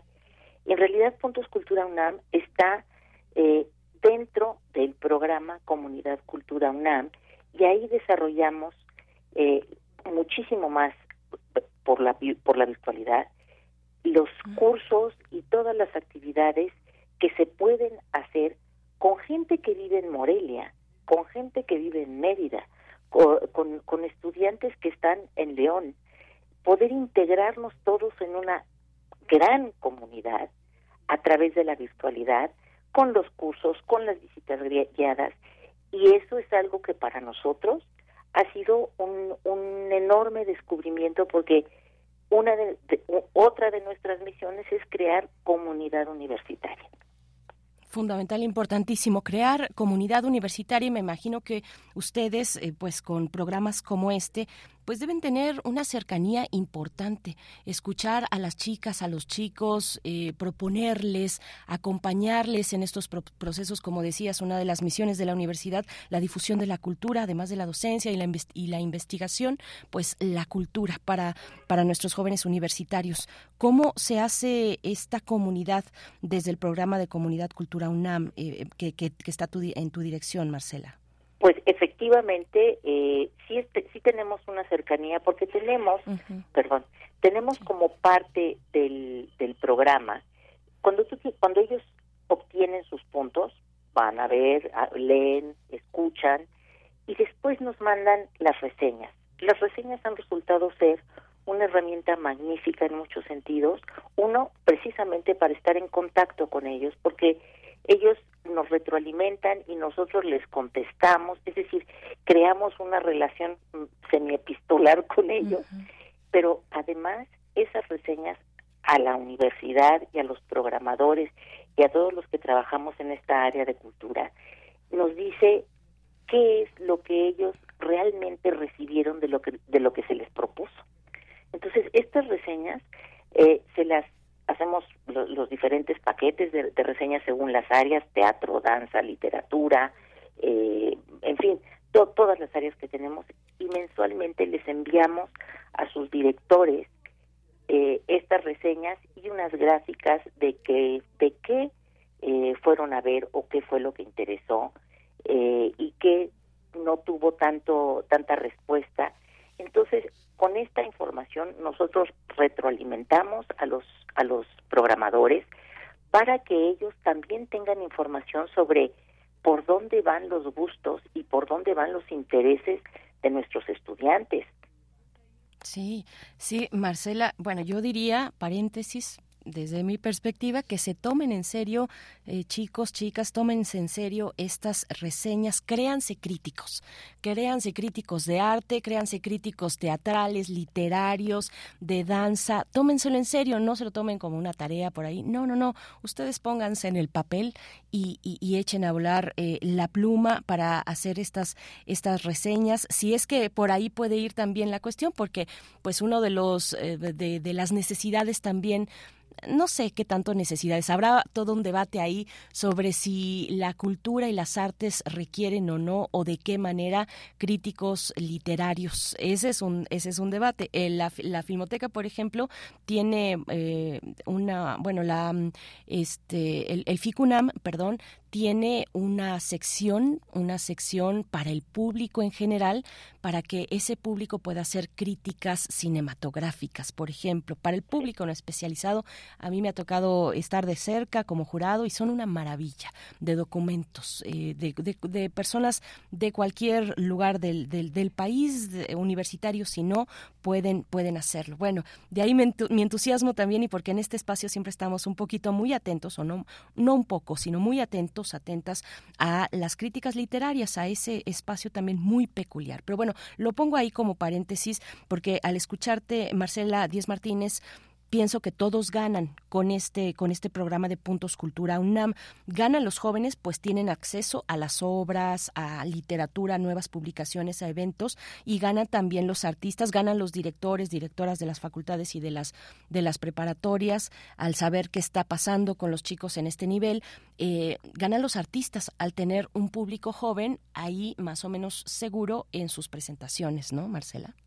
No solo eso, o sea, pienso que todos eh, mi, tú sabes que mi que mis antecedentes yo me dediqué a la programación mucho tiempo y hay un tema con los públicos eh, necesitamos crear públicos y parte de esto es los los los instrumentos para poder crear públicos para el futuro. No podemos dejar que se haga viejo el público.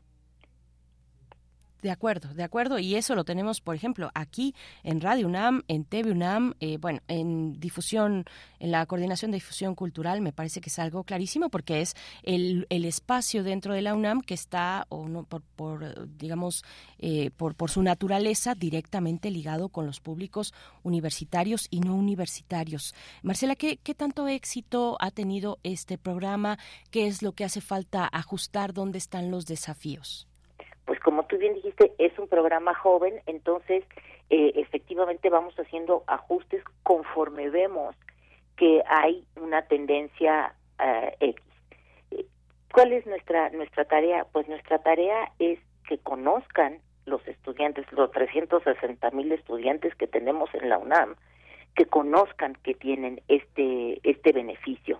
Este es lo primero. Para eso, como tú mencionaste al inicio del programa, hacemos unas jornadas de bienvenida a su llegada, pero uno de los ajustes que hicimos ya desde hace unos tres meses es que también nos damos cuenta que tenemos que tener una eh, un mantenimiento sobre la información, no solamente para los recién llegados, sino para los que ya están, porque en pandemia ellos, si bien les mandamos los videos, etcétera, etcétera, para que pudieran ver el, a los nuevos, eh, para que pudieran ver que este programa existe, pues no lo llegaron a tocar.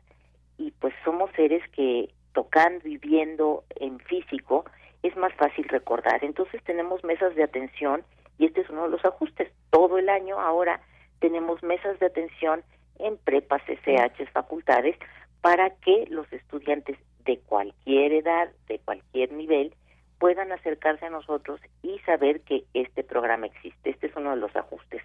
Eh, importante porque representa estar en contacto con eh, el estudiantado muy directamente todo el tiempo. Otro de los ajustes que, que hemos hecho es eh, darle una gran prioridad, si bien hay otros programas como Universo de Letras, darle mucha importancia a todo lo que es la lectoescritura, porque vemos que son lectores y vemos que tienen ganas de escribir, tienen ganas de comunicarse. Entonces le vamos, esas, esas áreas van creciendo. Y así, conforme nos va llegando la, estos reportes sobre las, las reseñas, vamos notando con nuestras gráficas qué es lo que tenemos que, que priorizar o a qué le tenemos que dar más peso. Sí.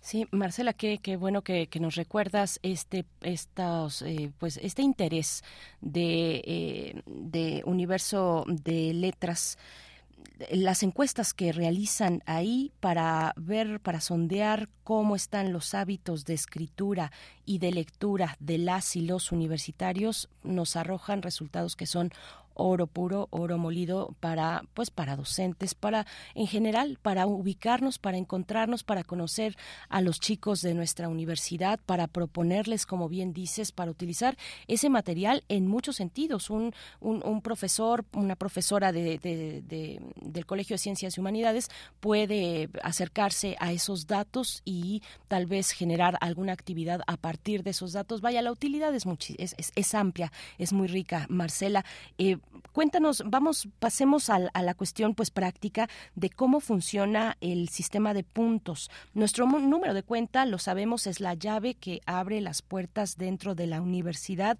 para muchísimas cosas, para todo lo que ofrece esta enorme universidad, por ejemplo, las bases de datos de documentos es, es una locura, es una maravilla los contratos que tiene, las contrataciones que ha hecho la UNAM para bases de datos de, de, digamos, de publicaciones académicas. Ahí vamos a encontrar de todo y de todo el mundo y de todas las áreas del conocimiento y eso pues se puede eh, lograr con nuestro número de cuenta ese es un ejemplo. Por si por ahí se nos ha pasado de pronto acercarnos a esas bases de datos, son una maravilla, son una mina de oro. ¿Qué pasa con el sistema de puntos? ¿Cómo funciona nuestro número pues de el cuenta? El sistema de puntos, como tú bien acabas de decir, hace parte de, de toda de todo esto que uno puede abrir con nuestra llave de oro, que es el, el número de cuenta. Con nuestro número de cuenta, perdón, Con nuestro número de cuenta se accede a la plataforma, nuestra plataforma es www.comunidad.cultura.unam.mx. Entonces entras y lo primero que te pregunta, en primer lugar tiene un desplegado ya con información sobre múltiples actividades eh, que hay dentro del subsistema de cultura, pero también las actividades que nos comparten facultades o que nos comparten eh, campus foráneos. Entonces, ya desde el home de, la plataforma vemos una serie de propuestas que podrían ser de nuestro interés. No siempre tienen un costo en puntos, es simplemente la información que cualquiera de nuestras escuelas, facultades, prepas nos quiere enviar para publicitar entre el estudiantado, nosotros lo publicamos ahí para que esté para que la información esté a mano. Una vez que llegas y abres la página, si no eres miembro de Comunidad Cultura, simplemente te pide que pongas tu número de cuenta, llenes un formulario para que te podamos inscribir y en ese momento adquieres tus 500 puntos. Con esos 500 puntos te llega un correo, ah, pones una, una, contraseña, te llega un correo y que te dice eh, que esta es tu contraseña y que ya tienes 500 puntos y a partir de ahí tú accedes a la página directamente ya simplemente con tu contraseña y tu número de cuenta. Adentro, tú ves un desplegado de, de la cartelera que tenemos en cine, en teatro, en danza, en este, en, en música muchísimo, en actividades como cursos, en fin, toda la cartelera y es importante que las y los estudiantes sepan que esta es una cartelera solo para ellos, no hay que confundirla con la de difusión cultural. Mm. Esta es una cartelera exclusiva para ellos donde todo se adquiere con puntos, no se adquiere con dinero. No se puede adquirir nada con dinero, solo se pueden adquirir con puntos. Eligen la actividad que quieren hacer, no hay más que picarle, ahí se despliega el costo eh, en puntos y muy importante, dijiste algo que a mí me parece eh, que deben que, debemos de tener en cuenta, pueden invitar a quien quieran. Es decir, si yo quiero ir a un concierto que va a suceder en Sala Nesa y yo nunca he ido a Sala Nesa, pero tampoco ha ido mi hermano y tampoco ha ido mi primo, yo los puedo invitar con mis puntos. Mi mejor amiga es del poli, por ejemplo. Me puedo traer a mi amiga del poli e irnos a, el, a la salanesa. Eh, por ejemplo, ahorita está Filuni, está el FITU, el Festival Internacional, bueno, sobre todo Filuni, eh, para las ferias de libros, para minería, para la fiesta del libro y la rosa, hay oportunidad, o bueno, o si no, para las librerías que tenemos eh, eh, abiertas eh, todos los días en nuestra universidad, Marcela, ¿funcionan los puntos para eso? Sí, por supuesto. podemos comprar libros con esta complicidad que tenemos con la Dirección de Publicaciones. por ejemplo, este sábado en Filuni tenemos justamente una actividad que se llama el reseñatón, que pues ya en su nombre indica mm. que es una, una presentación de los, de los grandes reseñadores de libros que tenemos. Y esto es gracias a que la Dirección de Publicaciones siempre nos, nos da una nueva oferta de libros que se pueden adquirir con puntos. No solo eso, Berenice, es una cosa extraordinaria. La universidad les hace llegar a su hogar los libros. Sí, qué maravilla, que es un sistema que durante la pandemia se afinó y, que merece de verdad nuestro reconocimiento a, al, pues a todo el equipo, al equipo que hizo posible que la que la pues que, funcione de esa manera Libro Sunam. En el caso de Libro Sunam, no, eh, que, que, de verdad se pusieron mucho las pilas. Marcela mm, Díez Martínez, bueno, pues no nos queda más que eh, bueno ah, otra cuestión, ¿cómo se recargan estos puntos? Una vez que me acabé mis 500 puntos, ¿qué pasa? ¿Qué debo hacer? Hay dos caminos. Uno es hacer reseñas, porque cada vez que hacen una reseña eh, se recargan 50 o 70 puntos a su cuenta. En cuanto la reseña la reseña llega y se y se valida, tienen 70 puntos que recuperan, que es el precio de lo que hayan adquirido. nada vale más de eso. Eh, o bien, cada semestre se recargan los puntos a petición. Los usuarios de puntos saben que ellos mandan un correo a atención arroba comunidad.cultura.unam.mx, nos piden sus puntos y nosotros se los recargamos. Y eso es mientras esté eh, vigente su número de cuenta. Entonces, eh, cualquier el, estudiante de facultad, por ejemplo, que tiene cuatro o cinco años con nosotros, durante cinco años va a poder recargar sus puntos y utilizarlos como decida eh, con respecto a la, a, la, a la plataforma. Y ya te digo, recargamos 500 cada semestre y además pueden tener más con eh, las reseñas y comentarios que hacen. Esto es importante porque a veces tenemos cursos que nos dan algunas de las facultades o la filmoteca misma, que son cursos muy caros en, eh, si fuesen en pesos. Y entonces nosotros los ponemos en la plataforma con un valor de 200, 250 puntos. De todas maneras no les cuesta dinero, pero claro, ahí se les va la mitad de los puntos. Sí, claro. Sí, esta semana y la semana pasada estuvimos hablando de los de los cursos y talleres que ofrece la Filmoteca de la UNAM y mencionábamos que hay tres lugares para puntos cultura UNAM, bueno, con, talleres y, cursos de cine, de cine de culto, de cine de horror, de cine del, del, cine de oro, eh, de bueno, de lo que ustedes quieran, del cine silente, del, del, tránsito del cine silente al cine con eh, con, con sonido hay una maravilla también para, para, personas que se piensan dedicar o que ya están estudiando cuestiones de cine, eh, diseño artístico. Hay una variedad muy interesante de talleres en ese ejemplo, en el de la Filmoteca, donde ustedes pueden utilizar sus puntos UNAM. Pues Marcela Díez Martínez Franco, muchas gracias por, por, esta, por este compromiso, porque hay mucha gente con mucha vocación, con talento, con convicción que se rompe en la cabeza para acercar a las y los estudiantes lo mejor de la cultura en nuestro país y fuera del país también. Eh, te, Te, agradecemos mucho por ese esfuerzo a ti, a tu equipo. Eh, un abrazo para ustedes. Y bueno, es cultura. no, perdón, comunidad.cultura.unam .mx. Ahí en la sección de puntos pueden registrarse con su número de cuenta y empezar a vivir esta experiencia de los puntos Cultura UNAM. Marcela Díez Martínez, muchas gracias. Muchísimas gracias a ti, Berenice. Saludos a todos. Gracias. Coordinadora del programa Comunidad Cultura UNAM. Recuerden, comunidad.cultura.unam unam.mx. Nosotros vamos con una, mm, una complacencia musical. Nos piden de Led Zeppelin en Migrant Son. Esto es para Oscar Isidro Bruno. Qué buena rola para este viernes. Vamos con ella.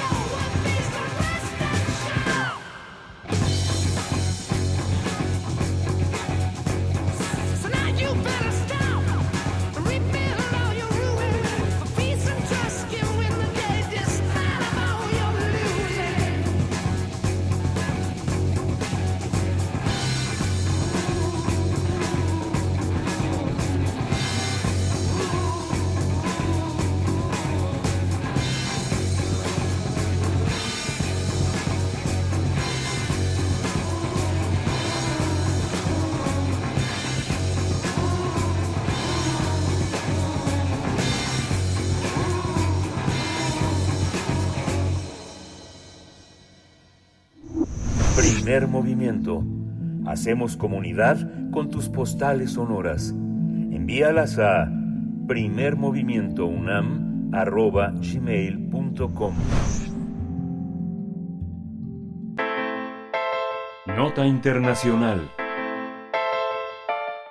Al resultar ganador con más del 32% de los votos en las elecciones primarias celebradas hace 15 días en Argentina, el candidato ultraliberal Javier Milei se convirtió en el favorito para ganar las elecciones presidenciales que se realizarán el próximo 22 de octubre. Javier Milei se ha convertido en un polémico fenómeno político en Argentina al plantear sus promesas de campaña como mm, entre ellas dolarizar la economía, privatizar las empresas públicas del Estado, cerrar o más bien dinamitar al Banco Central para exterminarlo, como ha dicho.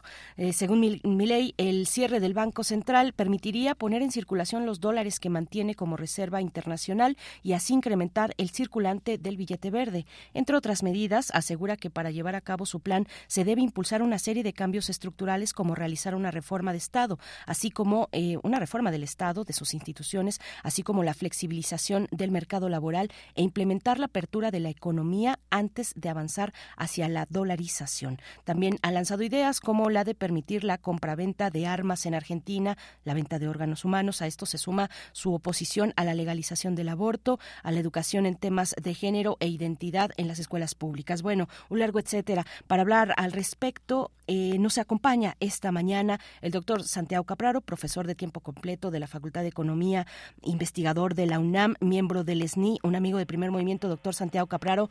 Buenos días, bienvenido. Te saluda Berenice Camacho. ¿Cómo estás? ¿Qué tal, eh, Berenice? Muchísimas gracias por comunicarse. Un saludo para ti, para el grupo de trabajo y para todo el auditorio. Al contrario, gracias eh, Santiago Capraro, profesor, por estar aquí. A esto que he comentado en este momento para la introducción, le sumaría la cuestión de los BRICS, que es mucho más reciente, donde se anuncia que para el 2024 sería Argentina uno de los seis países que entrarían a esta comunidad de economías emergentes. Lo dejo ahí eh, para iniciar también como referente de, de, esta charla que apunta a la economía y a la, y a la cuestión financiera en Argentina. ¿Qué opinas de este momento en Argentina? Bueno, Argentina está pasando por eh, una coyuntura muy compleja. Eh, este, este emergente de la derecha libertaria eh, que se llama eh, Javier Milei no surge de un día para el otro. Es eh, interesante em, recalcar que surge en el medio de una crisis em, inflacionaria, una crisis en, en, el accionar de, del Estado eh, argentino y en la forma que el Estado argentino procura satisfacer las necesidades más básicas de, de la población. Y hay que recordar que este eh, personaje eh, surge de los medios masivos de comunicación que eh, lo utilizaron durante por lo menos los últimos cinco años eh, para eh, tratar de ir instalando las ideas eh, que tú estabas mencionando, Berenice, como por ejemplo la idea de reducir el Estado, la idea de permitir que el mercado sea el asignador de, de recursos, disminuir eh, las funciones del Estado en educación, en, en, salud. Entonces, eh, esta situación eh, política que se está presentando, que tiene un origen estructural económico, también responde a las cuestiones relacionadas a los medios eh, masivos de, eh, de comunicación.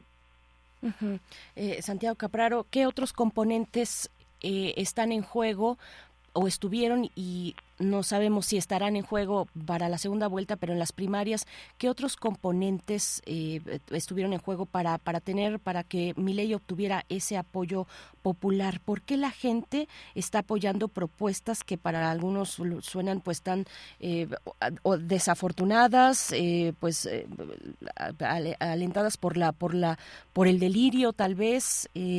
¿Por qué? ¿Por qué tiene ese arrastre popular con este tipo de propuestas que, finalmente también quieren quitar apoyos a la gente, que sin algunos subsidios en algunas regiones de Argentina, pues sería todavía más complicada la, la vida y aún así votan, votan por un personaje como este?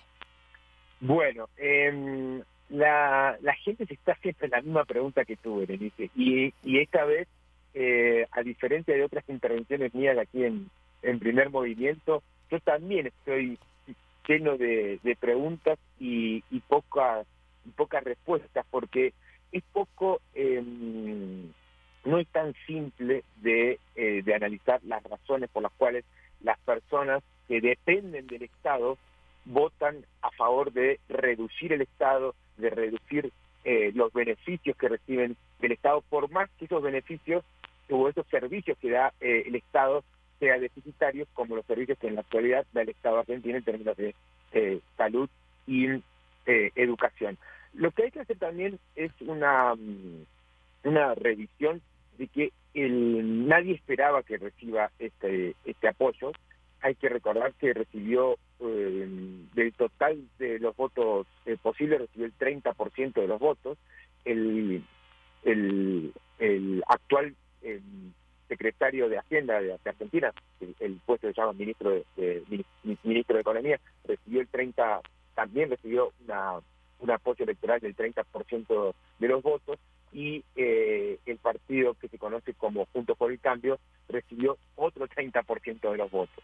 Entonces, si bien recibió un apoyo masivo, eh, la elección todavía no está eh, no está resuelta y tanto el gobierno actual como eh, Juntos por el Cambio y la Libertad Avanza, que es el, el partido de, de pueden, pueden ganar. Lo que sí, hay, lo, lo, que hay que reconocer y el punto de partida de donde hay que analizar la, la realidad de, de, Argentina y, esta, y la, la, la, coyuntura actual es desde la crisis eh, económica. Uh -huh. La crisis eh, económica tiene eh, una particularidad que es una fortísima inflación.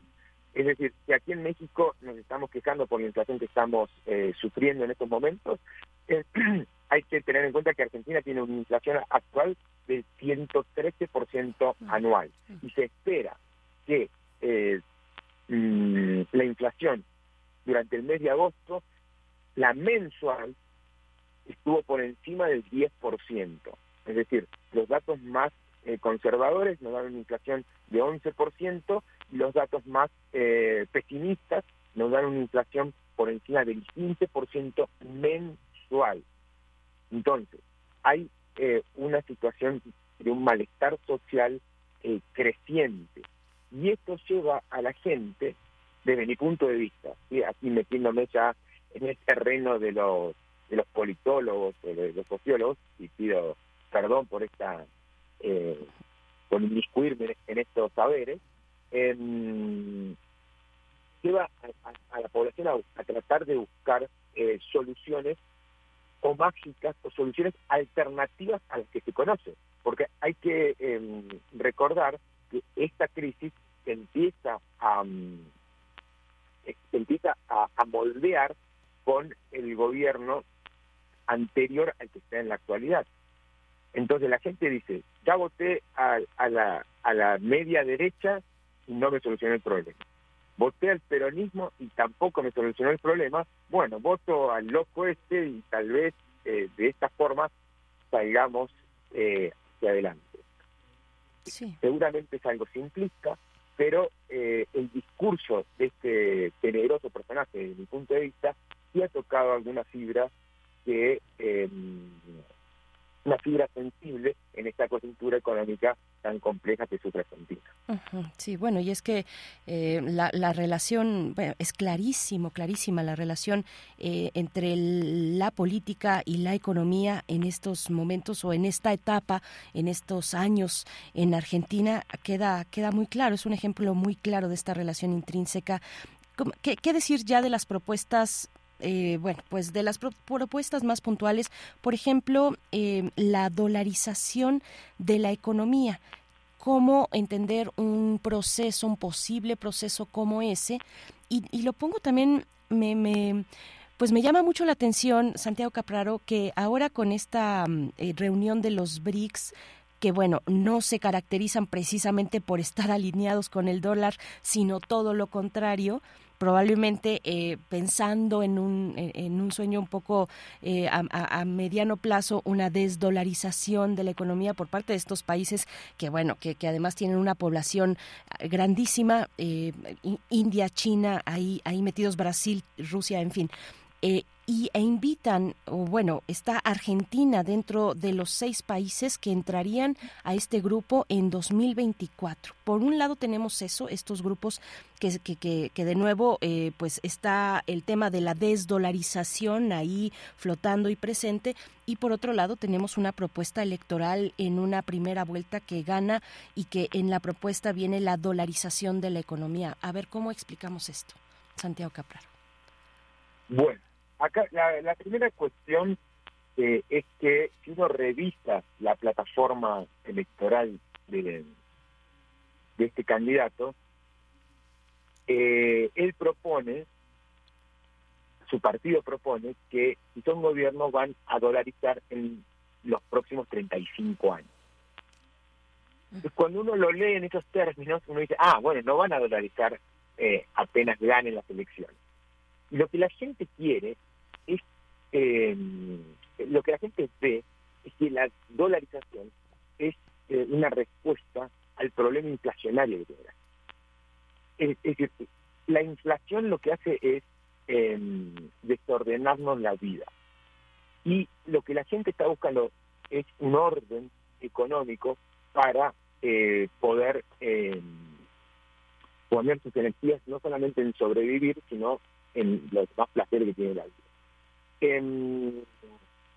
Entonces, cuando, se lee dolarización, se lee como una herramienta para controlar em, la inflación, para solucionar el problema inflacionario.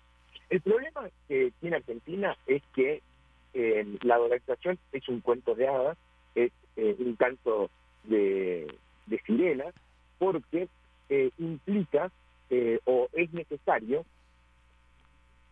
tener dólares para dolarizar tu moneda. Es decir, para en, el, en este momento, en el Banco Central de, Argentina, no hay dólares. Es decir, las reservas internacionales son negativas. Como es, eh, las reservas efectivas son eh, negativas, como sucedía aquí en México en diciembre de 1994. Por lo tanto, eh, la dolarización en estos momentos en Argentina que por lo menos es muy complejo y yo me animaría a decir que es una promesa que, eh, que se realiza sin tener bases materiales sólidas. La única posibilidad que existe de, de, dolarizar la economía es eh, a través de un proceso de em, privatización y de venta de los bienes del Estado que, eh, que no se ha planteado y que implicaría eh, el desguazamiento y la reducción al, a un mínimo eh, al, mínimo posible de eh, del Estado argentino. eso por un lado. La otra cuestión, que incluso es más llamativa aún, es el cierre del Banco Central. El cierre del Banco Central es una propuesta que tiene una rama de, la economía, de la teoría económica, que es la, una rama marginal que tiene muy pocos seguidores en la academia por su falta de eh, robustez eh, teórica y de desarrollo eh, sistemático, que se conocen como los libertarios, que se conocen como los economistas hayetianos, e implica que eh, los países que tiene que desaparecer el monopolio de la emisión por parte de los gobiernos de los estados-nación. Entonces, en, en, este caso, eh, en nuestro caso, en México sería que cierre el banco, que se cierre el Banco de México y que cada institución pueda emitir el dinero, eh, puede emitir el dinero, cada institución financiera puede emitir dinero y existiría una competencia de moneda. Y el y la mejor moneda sería la que sobreviva a través de las, de las formas óptimas de asignación del mercado. Es realmente em, una teoría que no se aplica en ningún lugar eh, del mundo, es, em, es una, mm, son silogismos que eh, no tienen ningún asidero eh, en la realidad y em, estamos hablando de, de, caminos que no, que no están recorridos por ninguna economía. Es decir, no hay, eh, no hay un ejemplo que uno pueda decir, bueno, tal país eh, eh, aplicó esa política y tuvo éxito o fracasó. Es decir, es, es tirarse al, al vacío sin una red y la economía argentina es una economía demasiado, es una economía de tamaño medio, es más pequeña que la economía mexicana, pero una economía de tamaño medio que no se puede dar el lujo de no tener una política monetaria y de no tener em, un banco central. Por lo tanto, eh, las políticas que está planteando eh, mi no tienen em, ninguna posibilidad de llevarse adelante en primera instancia y después mucho menos que tengan éxito. Otra cuestión, bueno, es que escuchar, escuchar al propio Milei, ver, ver sus participaciones en medios públicos, eh, escuchar estas explicaciones tuyas con, con, con, respecto a quien opine lo contrario, pero parece, parece algo delirante, algo que no tiene un asidero en la, en la realidad, esta cuestión de dinamitar el Banco Central. Otro tema también, Santiago Capraro, eh, la cuestión de una privatización pues muy pues inaudita, amplísima, privatizar empresas públicas, privatizar sectores sectores enteros como educación cuando en este pizarrón quitaba los los los eh, pues las pegatinas esas que están ahí los stickers las eh, educación pam se va salud pam se va género se va así. Qué qué decir de esto, de la privatización, de la idea de privatización de un personaje que, por muy delirante que podamos opinar algunos que es, eh, pues está en las preferencias de la primera, de, la, de las primarias en, en Argentina. ¿Cómo lo ves?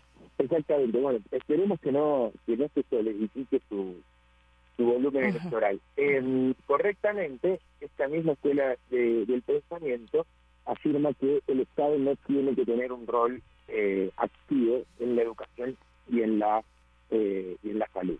Y lo que tiene que primar en la elección de la gente es la eh, competencia en el, en el mercado entre las escuelas, entre eh, los docentes, y aquí hay una cuestión muy importante de, aclarar, que también se, se conecta con, con la información que se daba antes de la comunidad de la comunidad eh, que esta gente no cree en la comunidad cree solamente en el individuo. Y en el individuo... Perdón, Santiago, te, te, estamos perdiendo un poco, tal vez si te separas el auricular un poco o tu micrófono. Eh, ¿Ahora? ah, ahí estás perfecto. Este, ya, clarísimo. Disculpe. No, no, adelante, por favor. les, comentaba, este, este tipo de, de, de, forma de ver el funcionamiento de, la sociedad no cree en, en la comunidad, solamente cree eh, en los individuos. Entonces lo que plantea mi ley en términos de, educación es que las escuelas compitan entre sí por los alumnos, a través de lo que se conoce como los vouchers. Entonces se eliminaría el Ministerio de, Educación y se le daría plata eh, a través de vouchers a las familias para que las familias eh, puedan elegir la escuela a la cual quieren que sus hijos eh, asistan y esto se ha practicado en algunos eh, estados, en, Estados Unidos por ejemplo, y ha fracasado de manera eh, rotunda y se ha vuelto a una forma tradicional de la organización de la educación. Y lo que está detrás de, esta forma de, ver el funcionamiento tanto de la educación como la salud es que el mercado, los individuos, son los es la mejor forma de asignar de asignar recursos. Y nosotros sabemos eh, que eh, lamentablemente eso eh, es, una falacia porque em, dejado el mercado a su libre albedrío, lo que genera es desigualdad, pobreza y estancamiento económico. Y déjame comentarte algo, Berenice, acerca de lo que, lo que estabas em, argumentando sobre el BRICS y sobre la incorporación de Argentina a esta a este conjunto, a esta organización y conjunto de países de, eh, economías em, emergentes de, de lo que sería la representación de una economía y de un, y de, un mundo eh, multipolar, y claramente ahí hay dos proyectos en disputa. Un proyecto de disputa es en Argentina sería el de Milei, que sería muy alineado con, con Estados Unidos, y eh, un proyecto eh, alternativo con el gobierno actual, que sería em, un, una visión más pragmática acerca de, del mundo, en el cual tanto existiría una relación fuerte con Estados Unidos, pero también con países emergentes como son eh, los países del BRICS.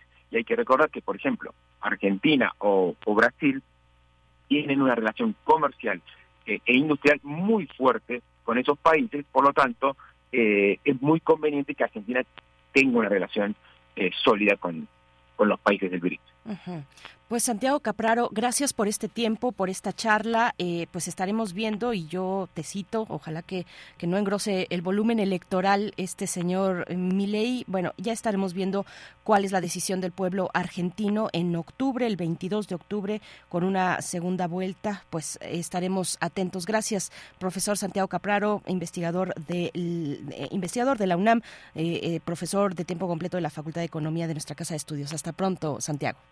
Muchas gracias, hasta pronto, Berenice. Un saludo muy grande a todos. Abrazo, gracias. 8 con 58 minutos, gracias Radio Nicolaita. Estamos por despedir esta segunda hora con música. Bueno, pues nos piden por acá de Soda Stereo por este tema que en el que estábamos, La Ciudad de la Furia. Con esto despedimos a Radio Nicolaita. Nosotros nos quedamos y volvemos después del corte.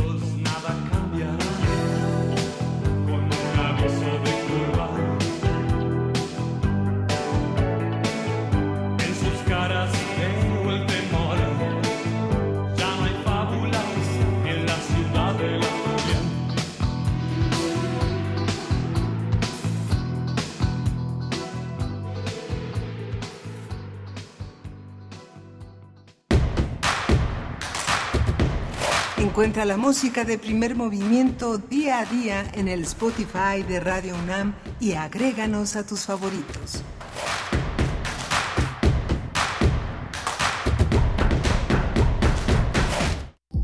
...96.1 de frecuencia modulada... ...860 de amplitud modulada... ...transmitiendo desde Adolfo Prieto 133... ...en la Colonia del Valle... Escúchanos en nuestra página web radio.unam.mx.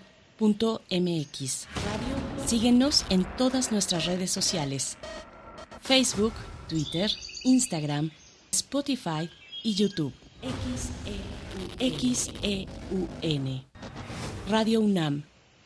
Experiencia sonora. ¿Por qué es valioso actualizar tu INE cuando te cambiaste de domicilio? Porque con ello puedo tomar decisiones para mi colonia. Para estar vigente a la hora de votar. Porque ahora yo vivo aquí y pertenezco ahora a este lugar. Porque podemos formar parte de las elecciones en nuestra colonia. Si te cambiaste de casa, avísale al INE y sé parte de quienes toman las decisiones en tu nueva comunidad. Haz tu cita en INETEL 804-33-2000 o en INE.mx. INE. Habla Andrés Manuel López Obrador. Está creciendo la economía, estamos generando muchos empleos porque se echó a andar la industria de la construcción y además aumentó al doble la inversión pública. En 2018, 500 mil millones de pesos. Este año, un billón para construir trenes, puertos, aeropuertos, carreteras, presas, 100 mil hectáreas de riego. Por el bien de todos, primero los pobres. Quinto informe, Gobierno de México. ¿Cuántas formas habrá inventado el ser humano para despedirse? Los sistemas económicos pueden variar, así como la organización del poder o el comercio. El lenguaje funciona en cuestión del entorno o las necesidades, pero toda cultura, sin excepción, tiene un ritual para despedir a quienes dejan este lado de la vida. El nuestro es el recuerdo. Como recordamos a José del Val entrando a sus 36 años a dirigir el Museo Nacional de las Culturas. Y casi a los 40, volverse director de investigación y promoción cultural del Instituto Nacional Indigenista. Pero si se reconoce la forma, también hay que mencionar el fondo. La preocupación de José del Val por los pueblos indígenas lo llevó a fundar el programa México Nación Multicultural en la UNAM, donde también gestionó un programa de becas para estudiantes de pueblos indígenas y afrodescendientes. Un ejemplo de que disciplinas humanitarias como la etnología pueden ser más que un papel, pueden crear iniciativas para cambiar vidas. Entonces lo que hay que hacer es garantizar el uso social de las lenguas, o sea que el niño puede ir a la escuela en la lengua, comprar en la lengua, tramitar cosas en su lengua y entonces la lengua va a florecer efectivamente. Si no, de lo contrario es enseñarle a una lengua para que no la pueda hablar, para que no la pueda practicar, ¿no? O sea, es, es, así como una especie de nostalgia o una idea de, de la lengua como un patrimonio cultural que hay que conservar en abstracto.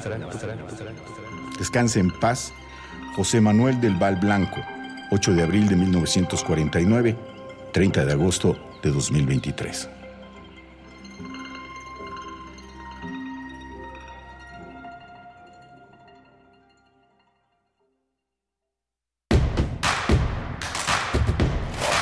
En redes sociales. Encuéntranos en Facebook como Primer Movimiento y en Twitter como arroba PMovimiento. Hagamos comunidad.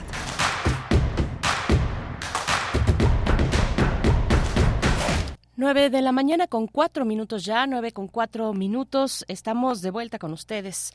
Les saludamos en vivo eh, desde Radio UNAM. Bueno, pues en este viernes que inaugura el mes de septiembre, viernes primero de septiembre del 2023. Estamos ya acercándonos, bueno, pues ya prácticamente con un pie en el fin de semana. Nos da mucho gusto acompañarles en esta mañana con todo el equipo, el equipo que está presente y el que no, el que, el que no está presente, el que está a distancia y el que está presente físicamente aquí del otro lado del cristal en cabina de FM, Rodrigo Aguilar, nuestro productor, eh, le asiste Violeta Berber y está Antonio Beltrán, el señor Antonio Beltrán. Ese de señor, pues es por respeto, pero en realidad es eh, bastante joven como para que no lo señoríamos todavía, nos dice, ¿verdad? Y dice, sí, sí, claro, por supuesto.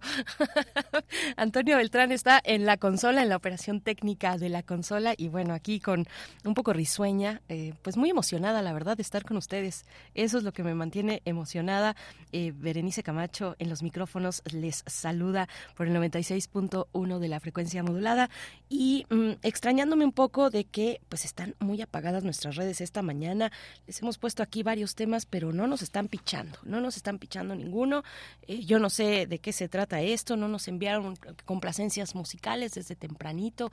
Estuvimos ahí invitándoles a que ustedes pongan la música, pero bueno, ya, nos, nos tocará a nosotros. Bueno, hay, un, hay espacio todavía para la canción de cierre de la emisión ustedes dicen con qué nos vamos. Yo digo, yo creo algo pues que nos acerque al fin de semana, eh, que nos que nos dé ese ese chance de disfrutar, de distensarnos un poquito, porque ya se acerca el fin de semana.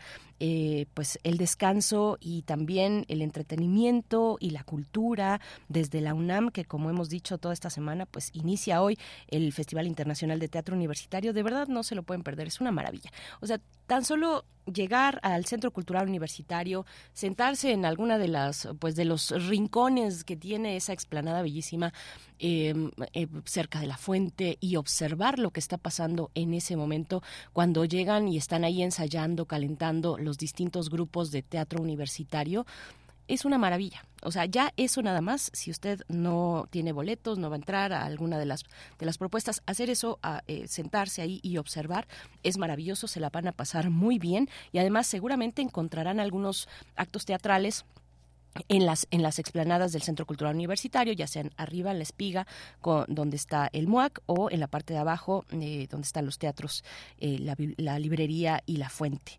Cuéntenos, ¿tienen planes, planes eh, de cultura universitaria para este fin de semana? Cuéntenos, está Filuni también y ya les hemos comentado que Radio UNAM estará presente, ha estado presente a las 5 de la tarde, transmisión en vivo. El día de mañana yo estaré con Vicky Sánchez, Vicky Sánchez y Berenice Camacho en los micrófonos de Filuni, mañana sábado de 5 a 7 de la tarde. Bueno, algunos comentarios que son pocos, estoy reclamándoles, sí, sí les estoy reclamando que por qué no nos, por qué no nos están saludando en esta mañana, por qué no nos están recomendando música en esta mañana, o libros, o películas. Ya fueron a la nueva sede de la Cineteca Nacional en el CENART. Cuéntenos, yo no he ido, yo no he ido y ya me urge, pero si alguien por ahí ya se acercó, cuéntenos qué les pareció. Nos dice Rosario Durán sobre el tema de Argentina. Argentina le debe al Fondo Mundial y ahora en el BRICS también pedirá dinero y ya tendrá todo el dinero del mundo. Nos van a llevar a, la bancarrota, dice Rosario Durán con esta cuestión del el grupo de los BRICS y Argentina.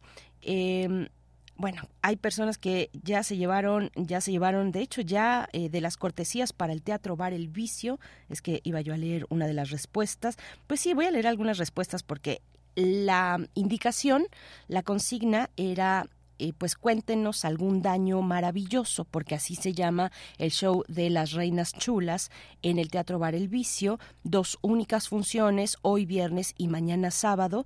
Y la, la consigna, repito, era, pues nos cuentan algún daño maravilloso. Nos dice por acá, eh, Eduardo Landeros, el daño maravilloso es mi sofá todo mordido de un lado que me recuerda cuando estaba mi perro Bifi. Ay, bueno, sí, seguro ya, pues ya partió tu perrito Bifi. Eduardo Lander sí, sí es un daño maravilloso porque tiene un recuerdo bello en medio. Eh, Alfonso, Alfonso de Arcos nos pone una de esas monografías de la primaria, ¿se acuerdan ustedes? Bueno, se hicieron unas con inteligencia artificial, con la precandidata del frente, o bueno, ya no sé en qué momento está, porque ya es la única candidata, entonces, bueno, este, ustedes sabrán a qué me refiero, con Xochitl Galvez, eh, les le hicieron a ella pues varias varios materiales con inteligencia artificial. Ella dice que fueron así espontáneamente sus seguidores y entre esos materiales hay una monografía como las de la primaria, ¿no?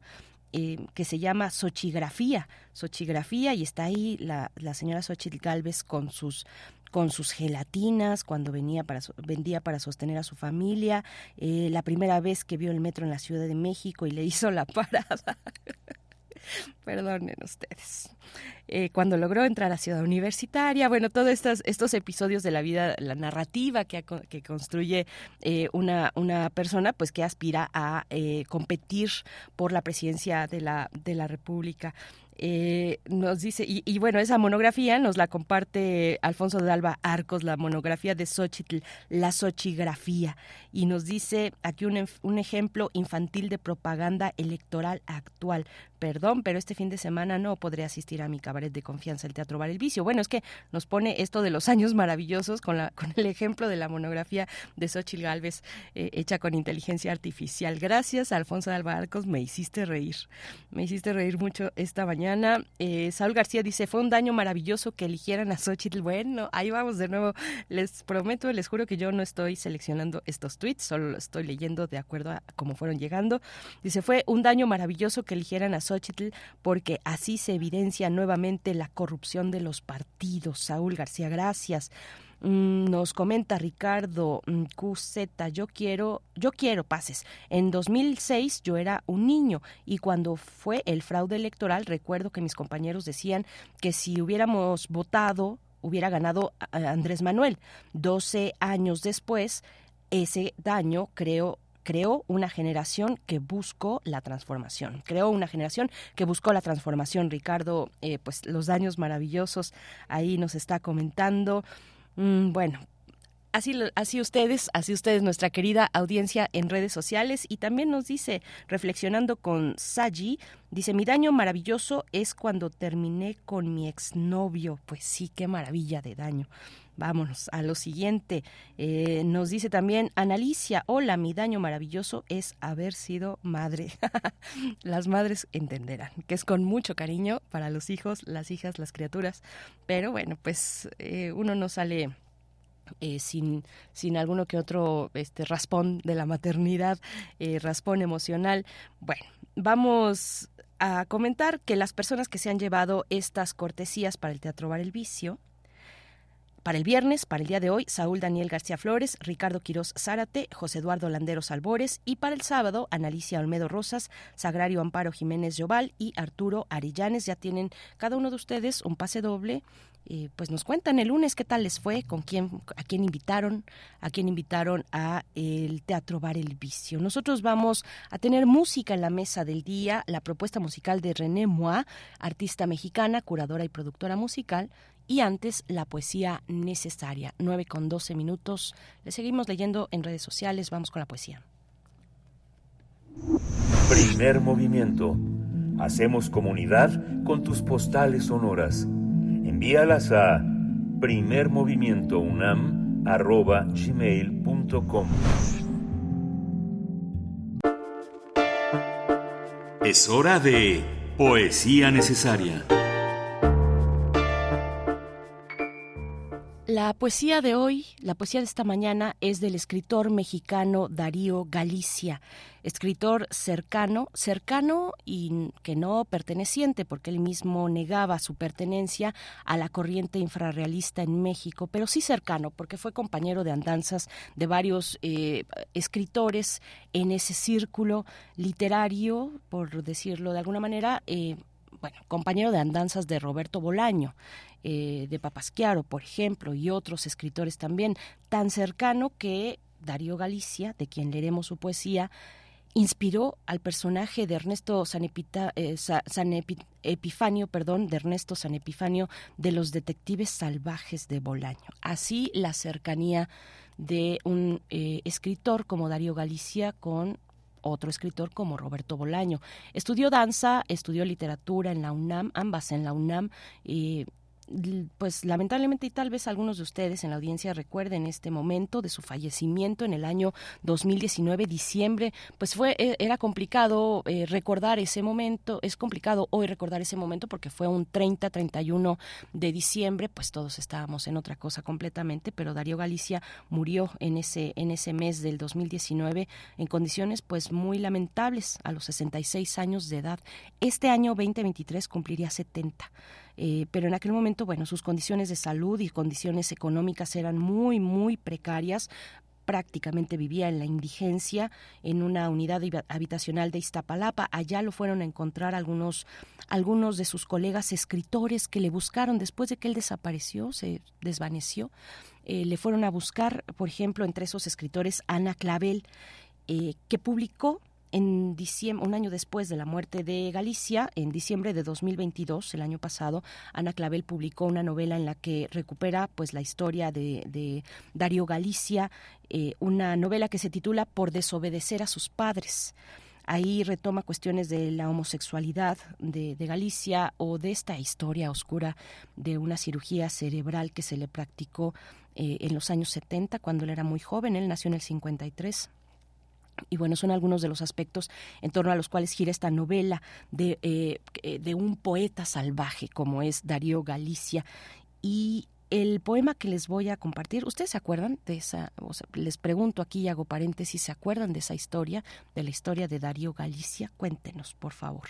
Este, este hombre que inspiró pues a un personaje de los detectives salvajes y que muere eh, pues en la indigencia en, en Iztapalapa en 2019. ¿Ustedes recuerdan? El poema se titula Espacio y lo van a encontrar en el poemario, poemario perdón, La ciencia de la tristeza.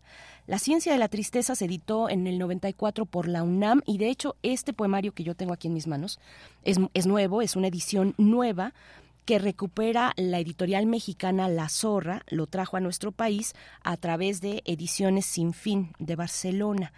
Bueno, pero en esta nueva edición, en esta nueva edición de hace poquititos años, eh, incluye la portada, por ejemplo, de la primera edición, la que acabo de mencionar, la de 1994 que hizo la UNAM. Eh, vale mucho la pena, vale mucho la pena acercarse a este poemario, La ciencia de la tristeza.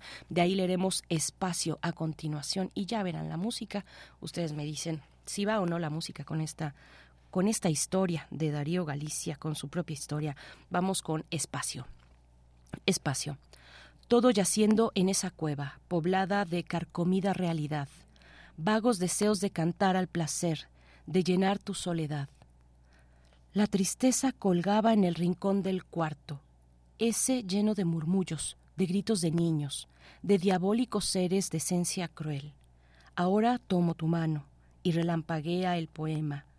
Tus ojos claros murmullos de narcisos tocan la palidez tímida de mi cuerpo.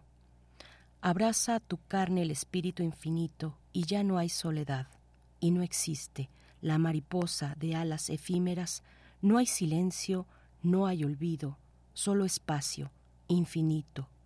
Tu ego.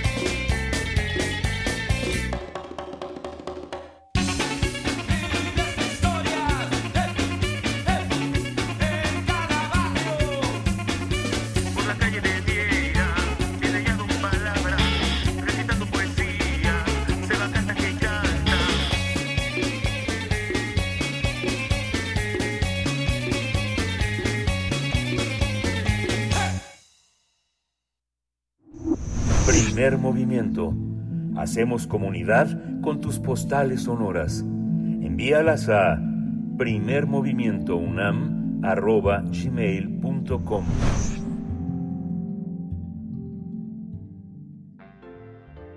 ¿Qué tal? Les saludo con muchísimo gusto a ustedes, quienes siguen este programa y desde luego a los y las que lo hacen posible. Lo que hicimos en la cama, una historia horizontal.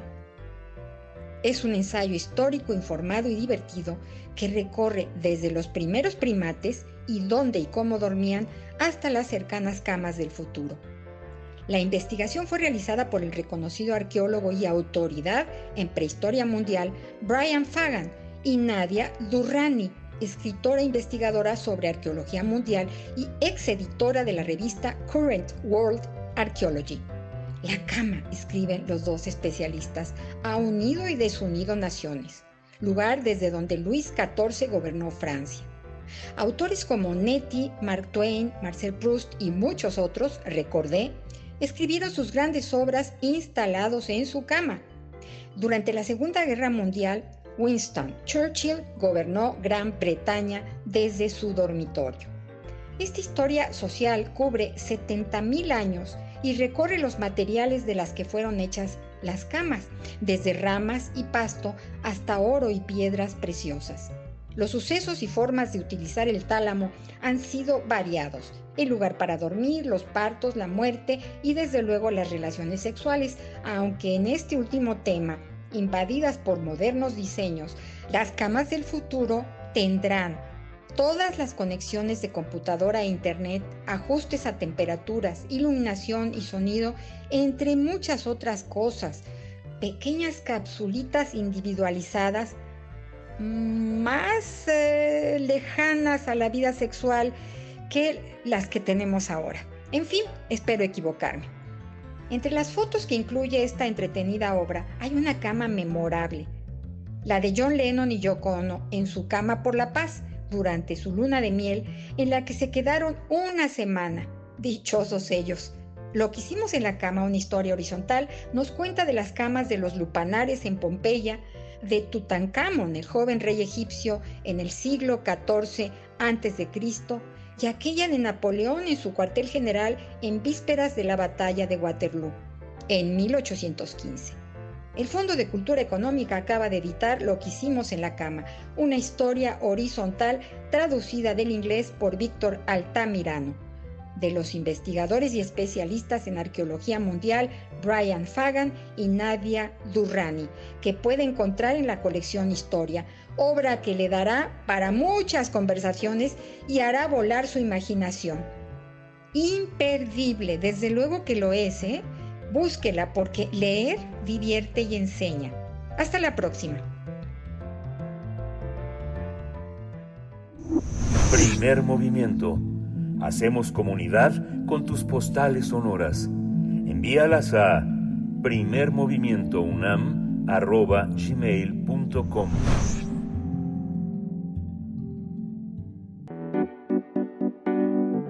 La mesa del día. René Moy es una cantante, compositora y productora mexicana, una de las voces más destacadas de nuestro país. A los 17 años, René fue invitada a participar en Eurovisión representando a Rumania, lo que la llevó a tener gran éxito en ese país y en varios países de Europa. Posteriormente volvió a México para explorar su lado más artístico y experimental, cambiando su nombre a René Moy. A partir de entonces ha incursionado en la escena independiente, donde ha sido reconocida con diversas nominaciones. Incluso antes de presentar su primer material discográfico, se presentó en el Festival Vive Latino. René también se ha presentado en escenarios relevantes de nuestro país, desde festivales hasta teatros, incluso en el Zócalo de la Ciudad de México, más de una vez. Cabe destacar que fue seleccionada personalmente por Shirley Manson como acto abridor de su gira Garbage en México y ha colaborado con artistas como Harvey Keitel, como Terry Genderbender, Mon Laferte, Santa Sabina y otros más. Hace algunos días la cantante, compositora y productora mexicana lanzó su material más eh, reciente, Minimalista, una poderosa canción que habla sobre la importancia de recuperar el orgullo de ser mexicano en un mundo donde otras culturas pretenden dictar las tendencias. René Moy se presentará en formato acústico el próximo 5 de octubre en el Foro del Tejedor, acompañada de artistas como Pehuenche, como Rulo, Natale, Vivir Quintana, Last Jerónimo, mientras que el encargado de abrir el concierto será Hijo de Lope. Pues vamos a conversar, ya nos acompaña a través de la línea René Moy a propósito del lanzamiento de su más reciente sencillo minimalista. René, buenos días, qué gusto saludarte, recibirte en este espacio universitario. ¿Cómo estás? Hola, qué bonita presentación. Muy bien, gracias. Pues eh, qué, qué, qué bueno y qué bonito escucharte a ti aquí en estas frecuencias, René. ¿Qué historia a ver, cuéntanos un poco de esa historia de eh, Eurovisión, eh, de ti como representante, pues muy joven, a los 17 años, representando a Rumania. A ver, cuéntanos, de, qué nos tenemos que enterar los que no nos hemos enterado de, ese capítulo de tu vida, un capítulo inicial? Pues la verdad es que he tenido un camino muy loco en mi carrera que me ha llevado por todos lados. Y siendo muy joven, yo empecé a trabajar muy joven por, por necesidad y pues mi trabajo principal era cantar en bares, a veces en la calle, en, en donde en donde se pudiera. Y en un evento me descubrió un productor rumano y me llevaron a Rumania eh, a grabar unas canciones y les gustó mucho. Y entonces entré entré a Eurovisión y de repente una de las canciones también como que pegó y entonces me volví como popstar en Rumania y estuve como en diferentes cosas, empecé a tener club de fans en diferentes países de Europa y estuvo loquísimo, pero no me gustó la experiencia a nivel industria, como que me trataban como un objeto que no tenía sentimientos, pensamientos, opiniones de nada. Entonces me fui y por eso fue que vine a México como con esta necesidad tan fuerte de explorarme y de experimentar para ver con toda libertad que era capaz de hacer. René, sí, la industria musical pues toda una cuestión de la cual podemos hablar y de esa respuesta, de la respuesta por la que han optado pues tantos y tantos artistas y apoyados de elementos como como la como las redes sociales como las plataformas las plataformas musicales cómo ha sido para ti ese transitar eh, como artista independiente esa después de esa experiencia eh, sentirse pues sí como como una como una mercancía eh, de tu, tu, producción musical pues como una mercancía en un mercado en el mercado de la música que está tan reñido René pues ser un producto me parece padre, porque me gusta la idea de bajar em, la, la, la, cultura y las industrias creativas del pedestal hacia algo como, como, como una industria, como economía, como un producto. Ser producto no me molesta tanto como ser objeto. Y, y, y, y, me gusta mucho mi producto ahorita, me siento muy libre.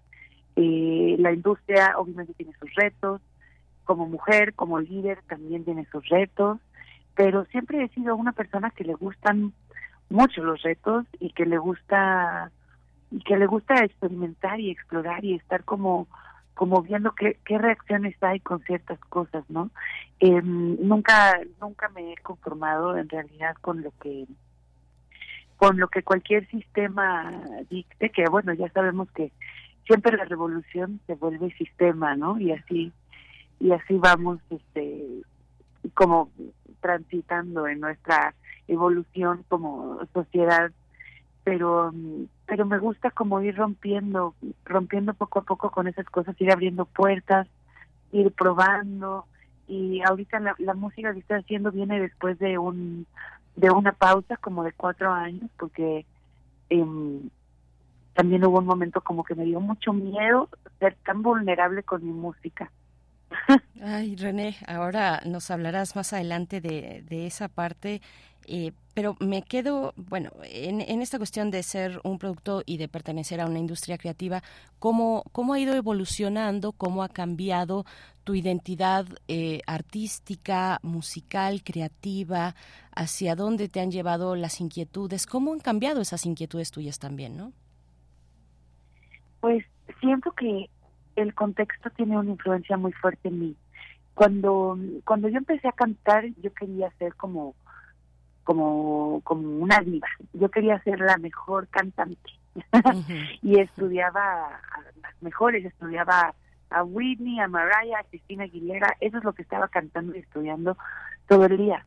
Cuando empecé a estudiar música y empecé a descubrir como toda esta parte alternativa, me llevaron mis compañeros a ver a Björk en vivo, eh, descubrí a Sigur Ross, eh, a Gentle Giant, eh, o sea, como todo este mundo musical, empecé a como tener una necesidad muy fuerte de, de ser más que mi voz, de tener, de construir un universo alrededor de mi música, de experimentar, de, de cuidar cada sonido, ¿no? De buscar esta vanguardia. Y entonces hice ese disco que, que se llama se llama Beatle, que es un disco como como industrial eh, con un poco de progresivo, jazz, eh, de trip hop, como con algunos tintes de pop también, pero era como un disco que, que, que, pretendía como armar todo un universo de sonidos y experimentación y vanguardia y libertad absoluta, ¿no? Independientemente de mi voz como herramienta que, que como que dejó de ser como una prioridad para mí en esa búsqueda. Y luego, en la pandemia, me fui a vivir a la costa de Guerrero, vivo en la vivo en la en la en la costa, una comunidad eh, rural de 200, 300 personas. ¿Te fuiste, perdón, René, de, de dónde? ¿De la capital del, del país, de, de la Ciudad de México? Ah, ok. Sí, yo soy soy de la ciudad y, vivía en la ciudad en ese entonces. Y en la pandemia me fui a vivir allá y pues en ese contexto, cuando yo ponía mi música, cuando ponía mis canciones, pues la gente se me quedaba viendo como, o sea, bien por ti, ¿no? no, no, no, no, podía conectar con México, con el México de veras. Y eso fue muy fuerte para mí. Entonces retomé las rancheras, retomé la salsa, me sumergí en el regional mexicano, eh, bailamos reggaetón. Eh, sí, como que empecé a absorber este nuevo soundtrack de, vida y, eso tuvo una influencia muy fuerte en, toda esta música que estoy haciendo ahora, en donde mi voz vuelve a tomar eh, un, rol más protagónico en, muchas de las canciones eh, y estoy escribiendo ya más inspirado en música mexicana, siempre con mi, con mi locura, con un poco de oscuridad, sensualidad y exploración, hay mucha experimentación todavía, pero siento que el resultado está bien interesante.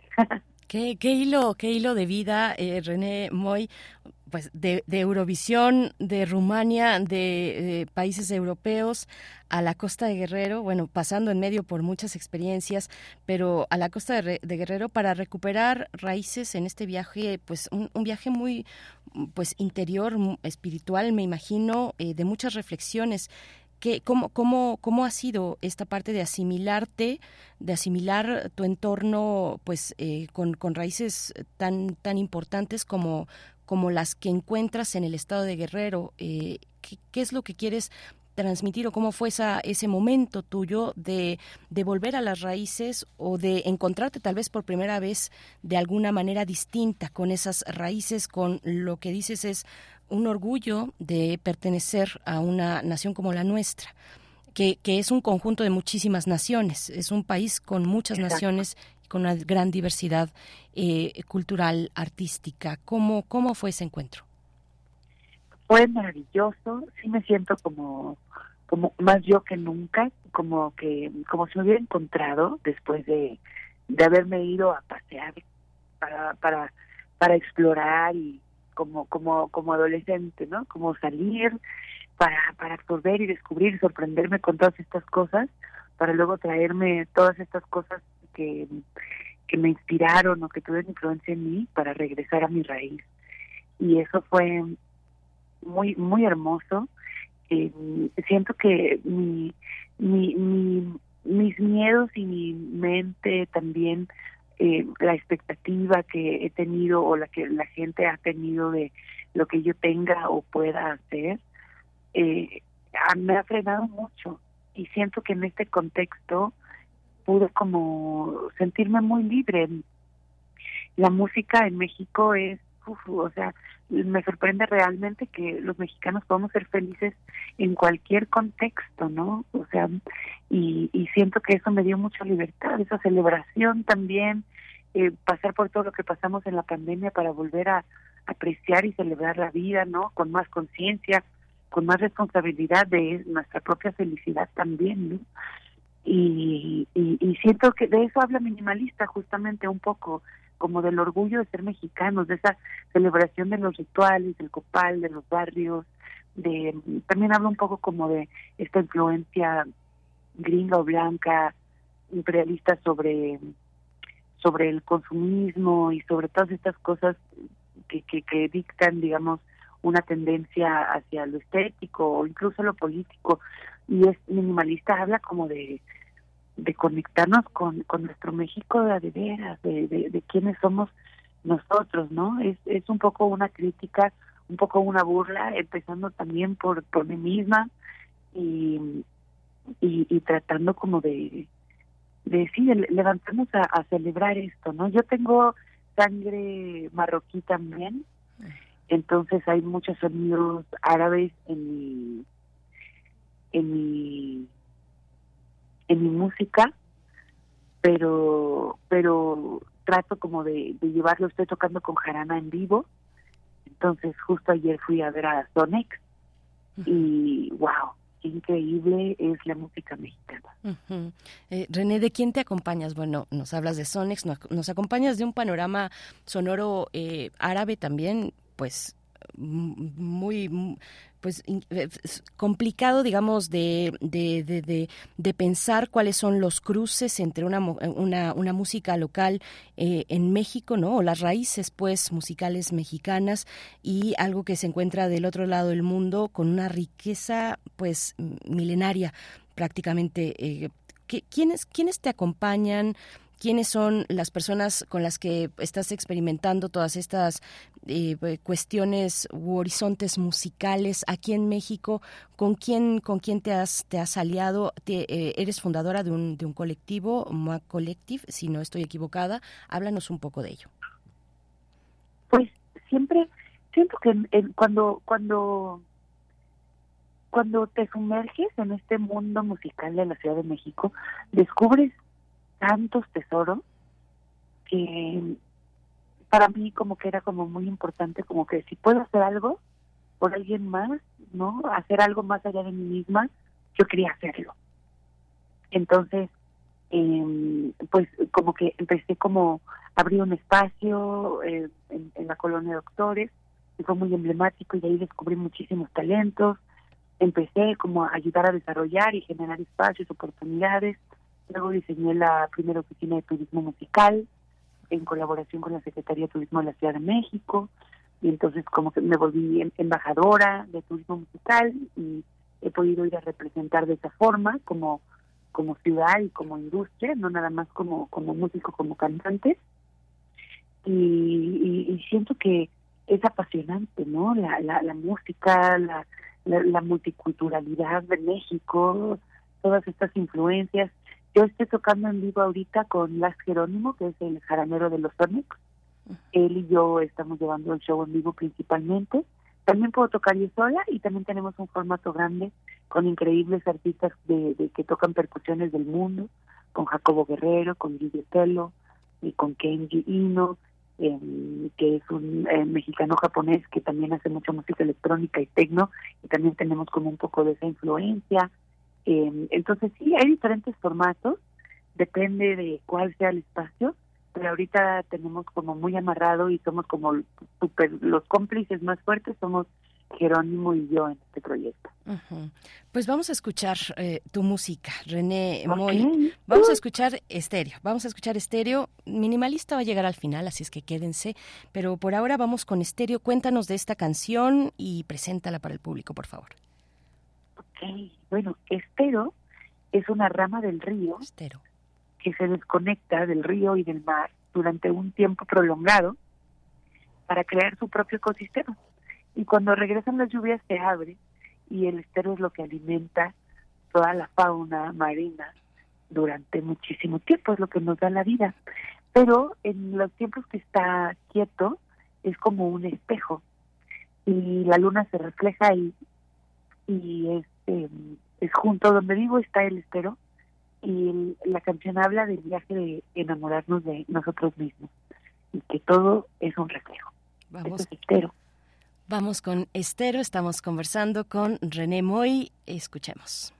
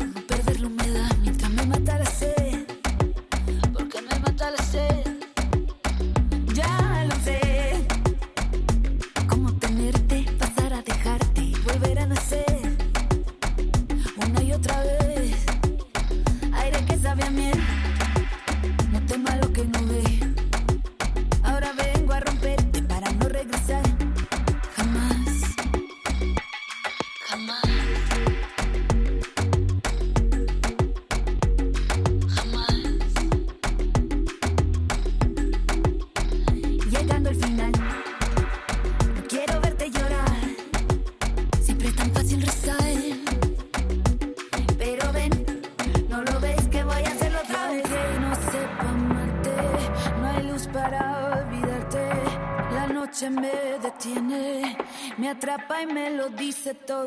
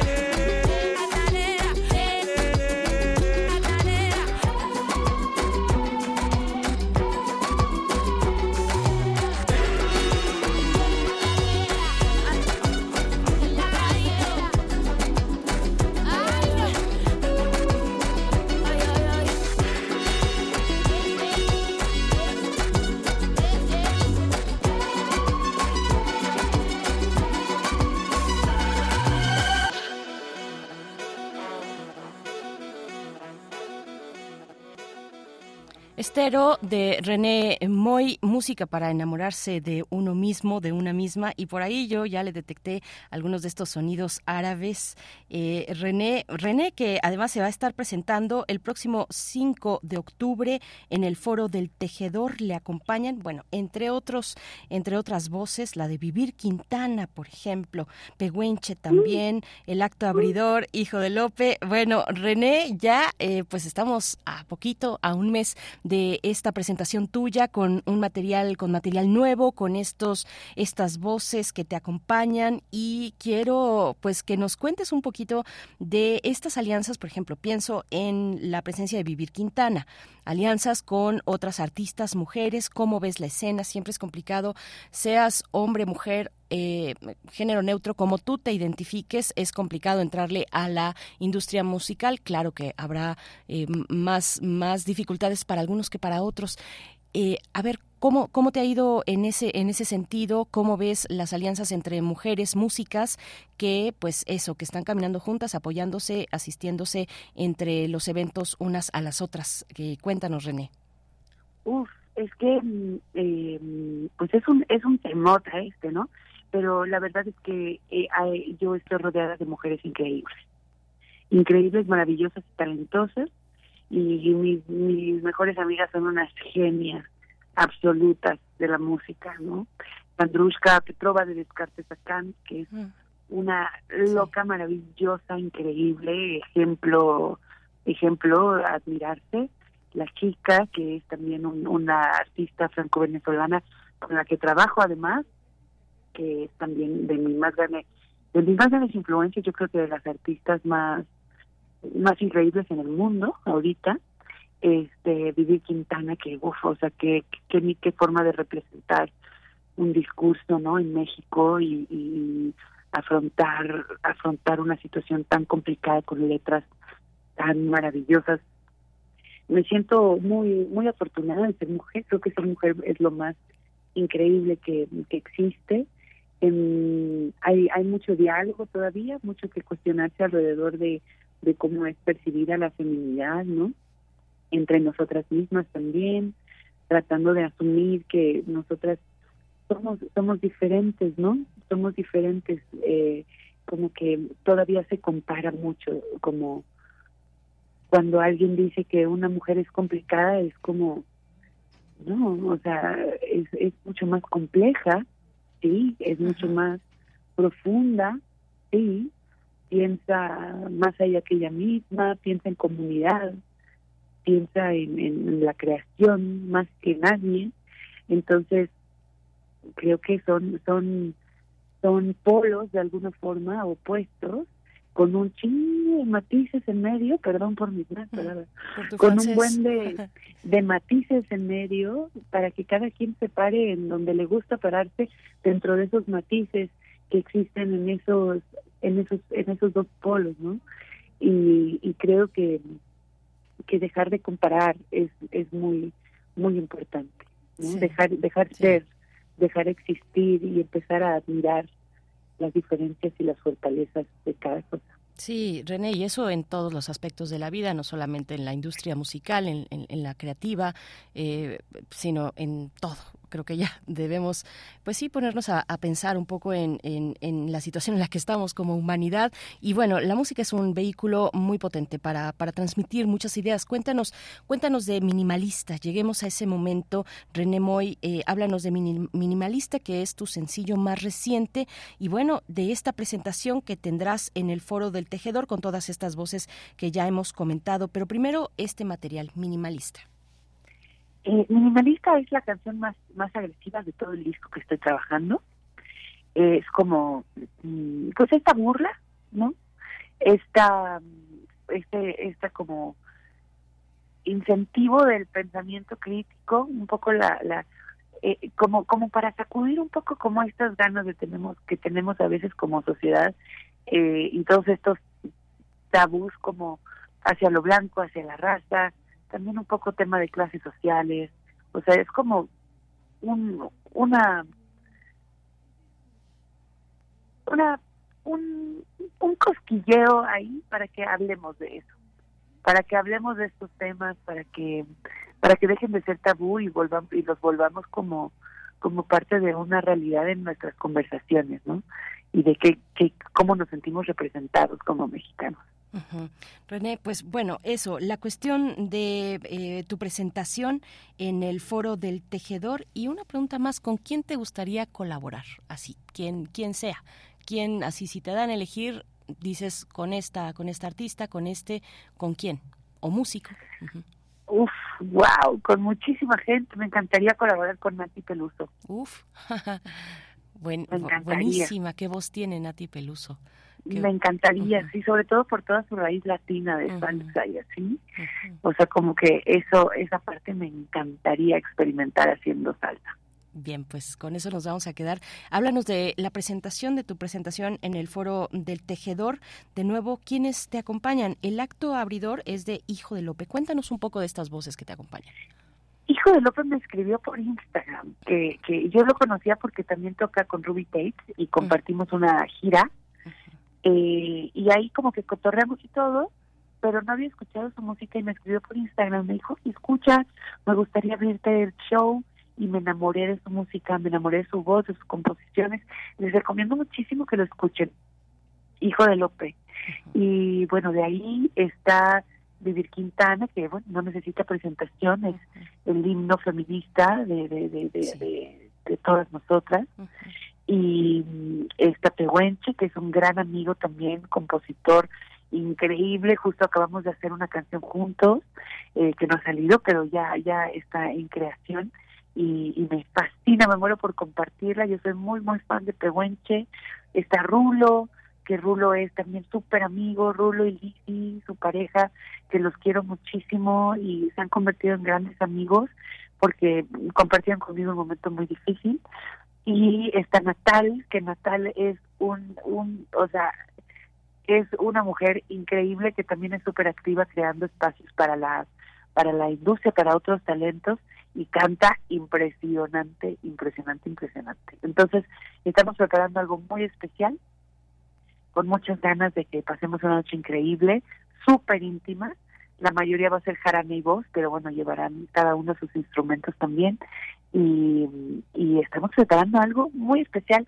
Compren sus boletos, están de la venta, ya no quedan muchos, aunque falta un mes, pero cómprenlo ya, el precio de preventa está súper bueno y de verdad no se lo pierdan porque vamos a compartir algo muy lindo. Pues nos, mis informantes de la producción, especialistas en toda esta escena musical, como es Violeta Torres Berber, eh, quien se muere también por entrevistarte. Ella está en, las, en la barra nocturna de Radio UNAM, Resistencia Modulada, y nos dice que, que Rulo es, es chileno y que también le, eh, le está abriendo eh, a los conciertos a Mon Laferte. Eh, Así es. Ah, pues bueno, para dejar esos, esos datos por ahí en esta charla que te agradezco, René Moy, eh, pues mucha suerte en la presentación, mucha suerte en este camino, en esta exploración eh, musical, eh, individual también y colectiva. Y nos vamos a despedir con Minimalista, precisamente el material tuyo más reciente. Pues un abrazo y gracias por, por dejarte eh, explorar con, con las palabras de la radio, René, y, y para toda la audiencia que nos está escuchando, ¿dónde te podemos seguir? Gracias por el espacio, gracias por escuchar mi música. Me pueden encontrar como René Moy en todas las plataformas o redes sociales. René con doble E al final, Moy con doble O y con I latina. Ahí yo estoy pendiente de todas mis redes y me va a encantar encontrarlos por ahí. Gracias otra vez por el espacio y espero, espero que les guste mucho Minimalista. Nos quedamos con esta propuesta musical y con la invitación de que asistan al Foro del Tejedor el próximo 5 de octubre. Hasta pronto, René Moy. Mucha suerte. Gracias. Música.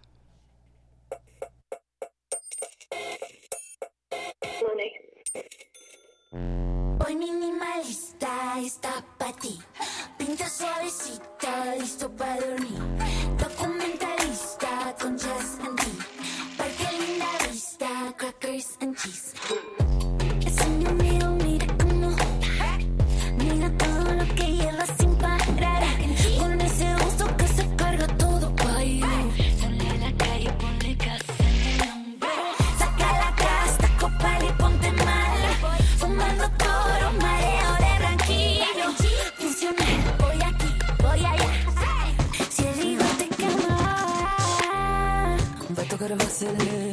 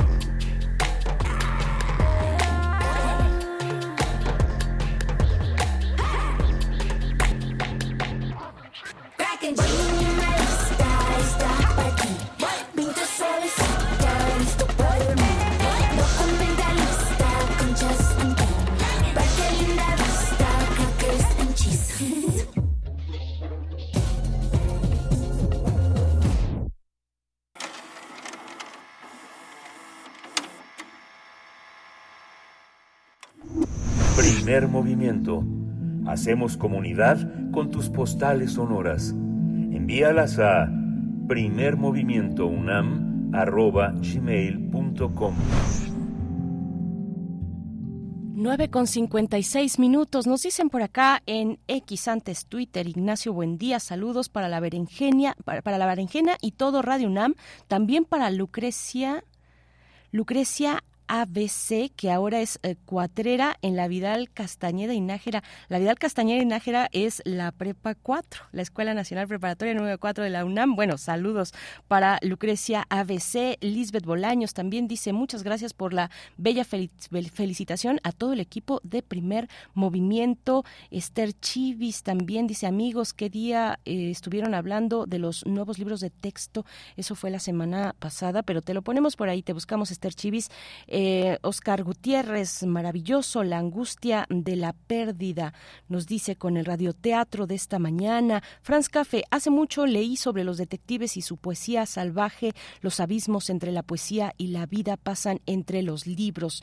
Gracias, excelente selección musical. Están hablando de la poesía necesaria, de la poesía de Darío Galicia, poeta mexicano. La ciencia de la tristeza, no dejen de hacerse de un ejemplar de esta publicación que primero en el 94 publicó la UNAM y después recupera Ediciones Sin Fin de Barcelona y para México la eh, edición es La Zorra. Nos vamos a despedir con música. Nos están pidiendo por acá Riders on the Storm de The Doors. Es eh, una propuesta que nos hace Perseo con ese nombre, como no, Perseo. Saludos, buen fin de semana a todos ustedes. Gracias al equipo 9 con 57 minutos. Se despide de ustedes Berenice Camacho. Quédense aquí en Radio UNAM. Esto fue Primer Movimiento, El Mundo desde la Universidad.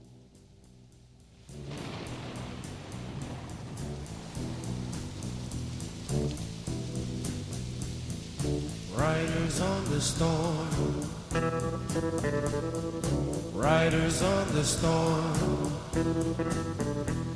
Into this house we're born. Into this world we're thrown. Like a dog without a bone, an actor out alone. Riders on the storm. There's a killer on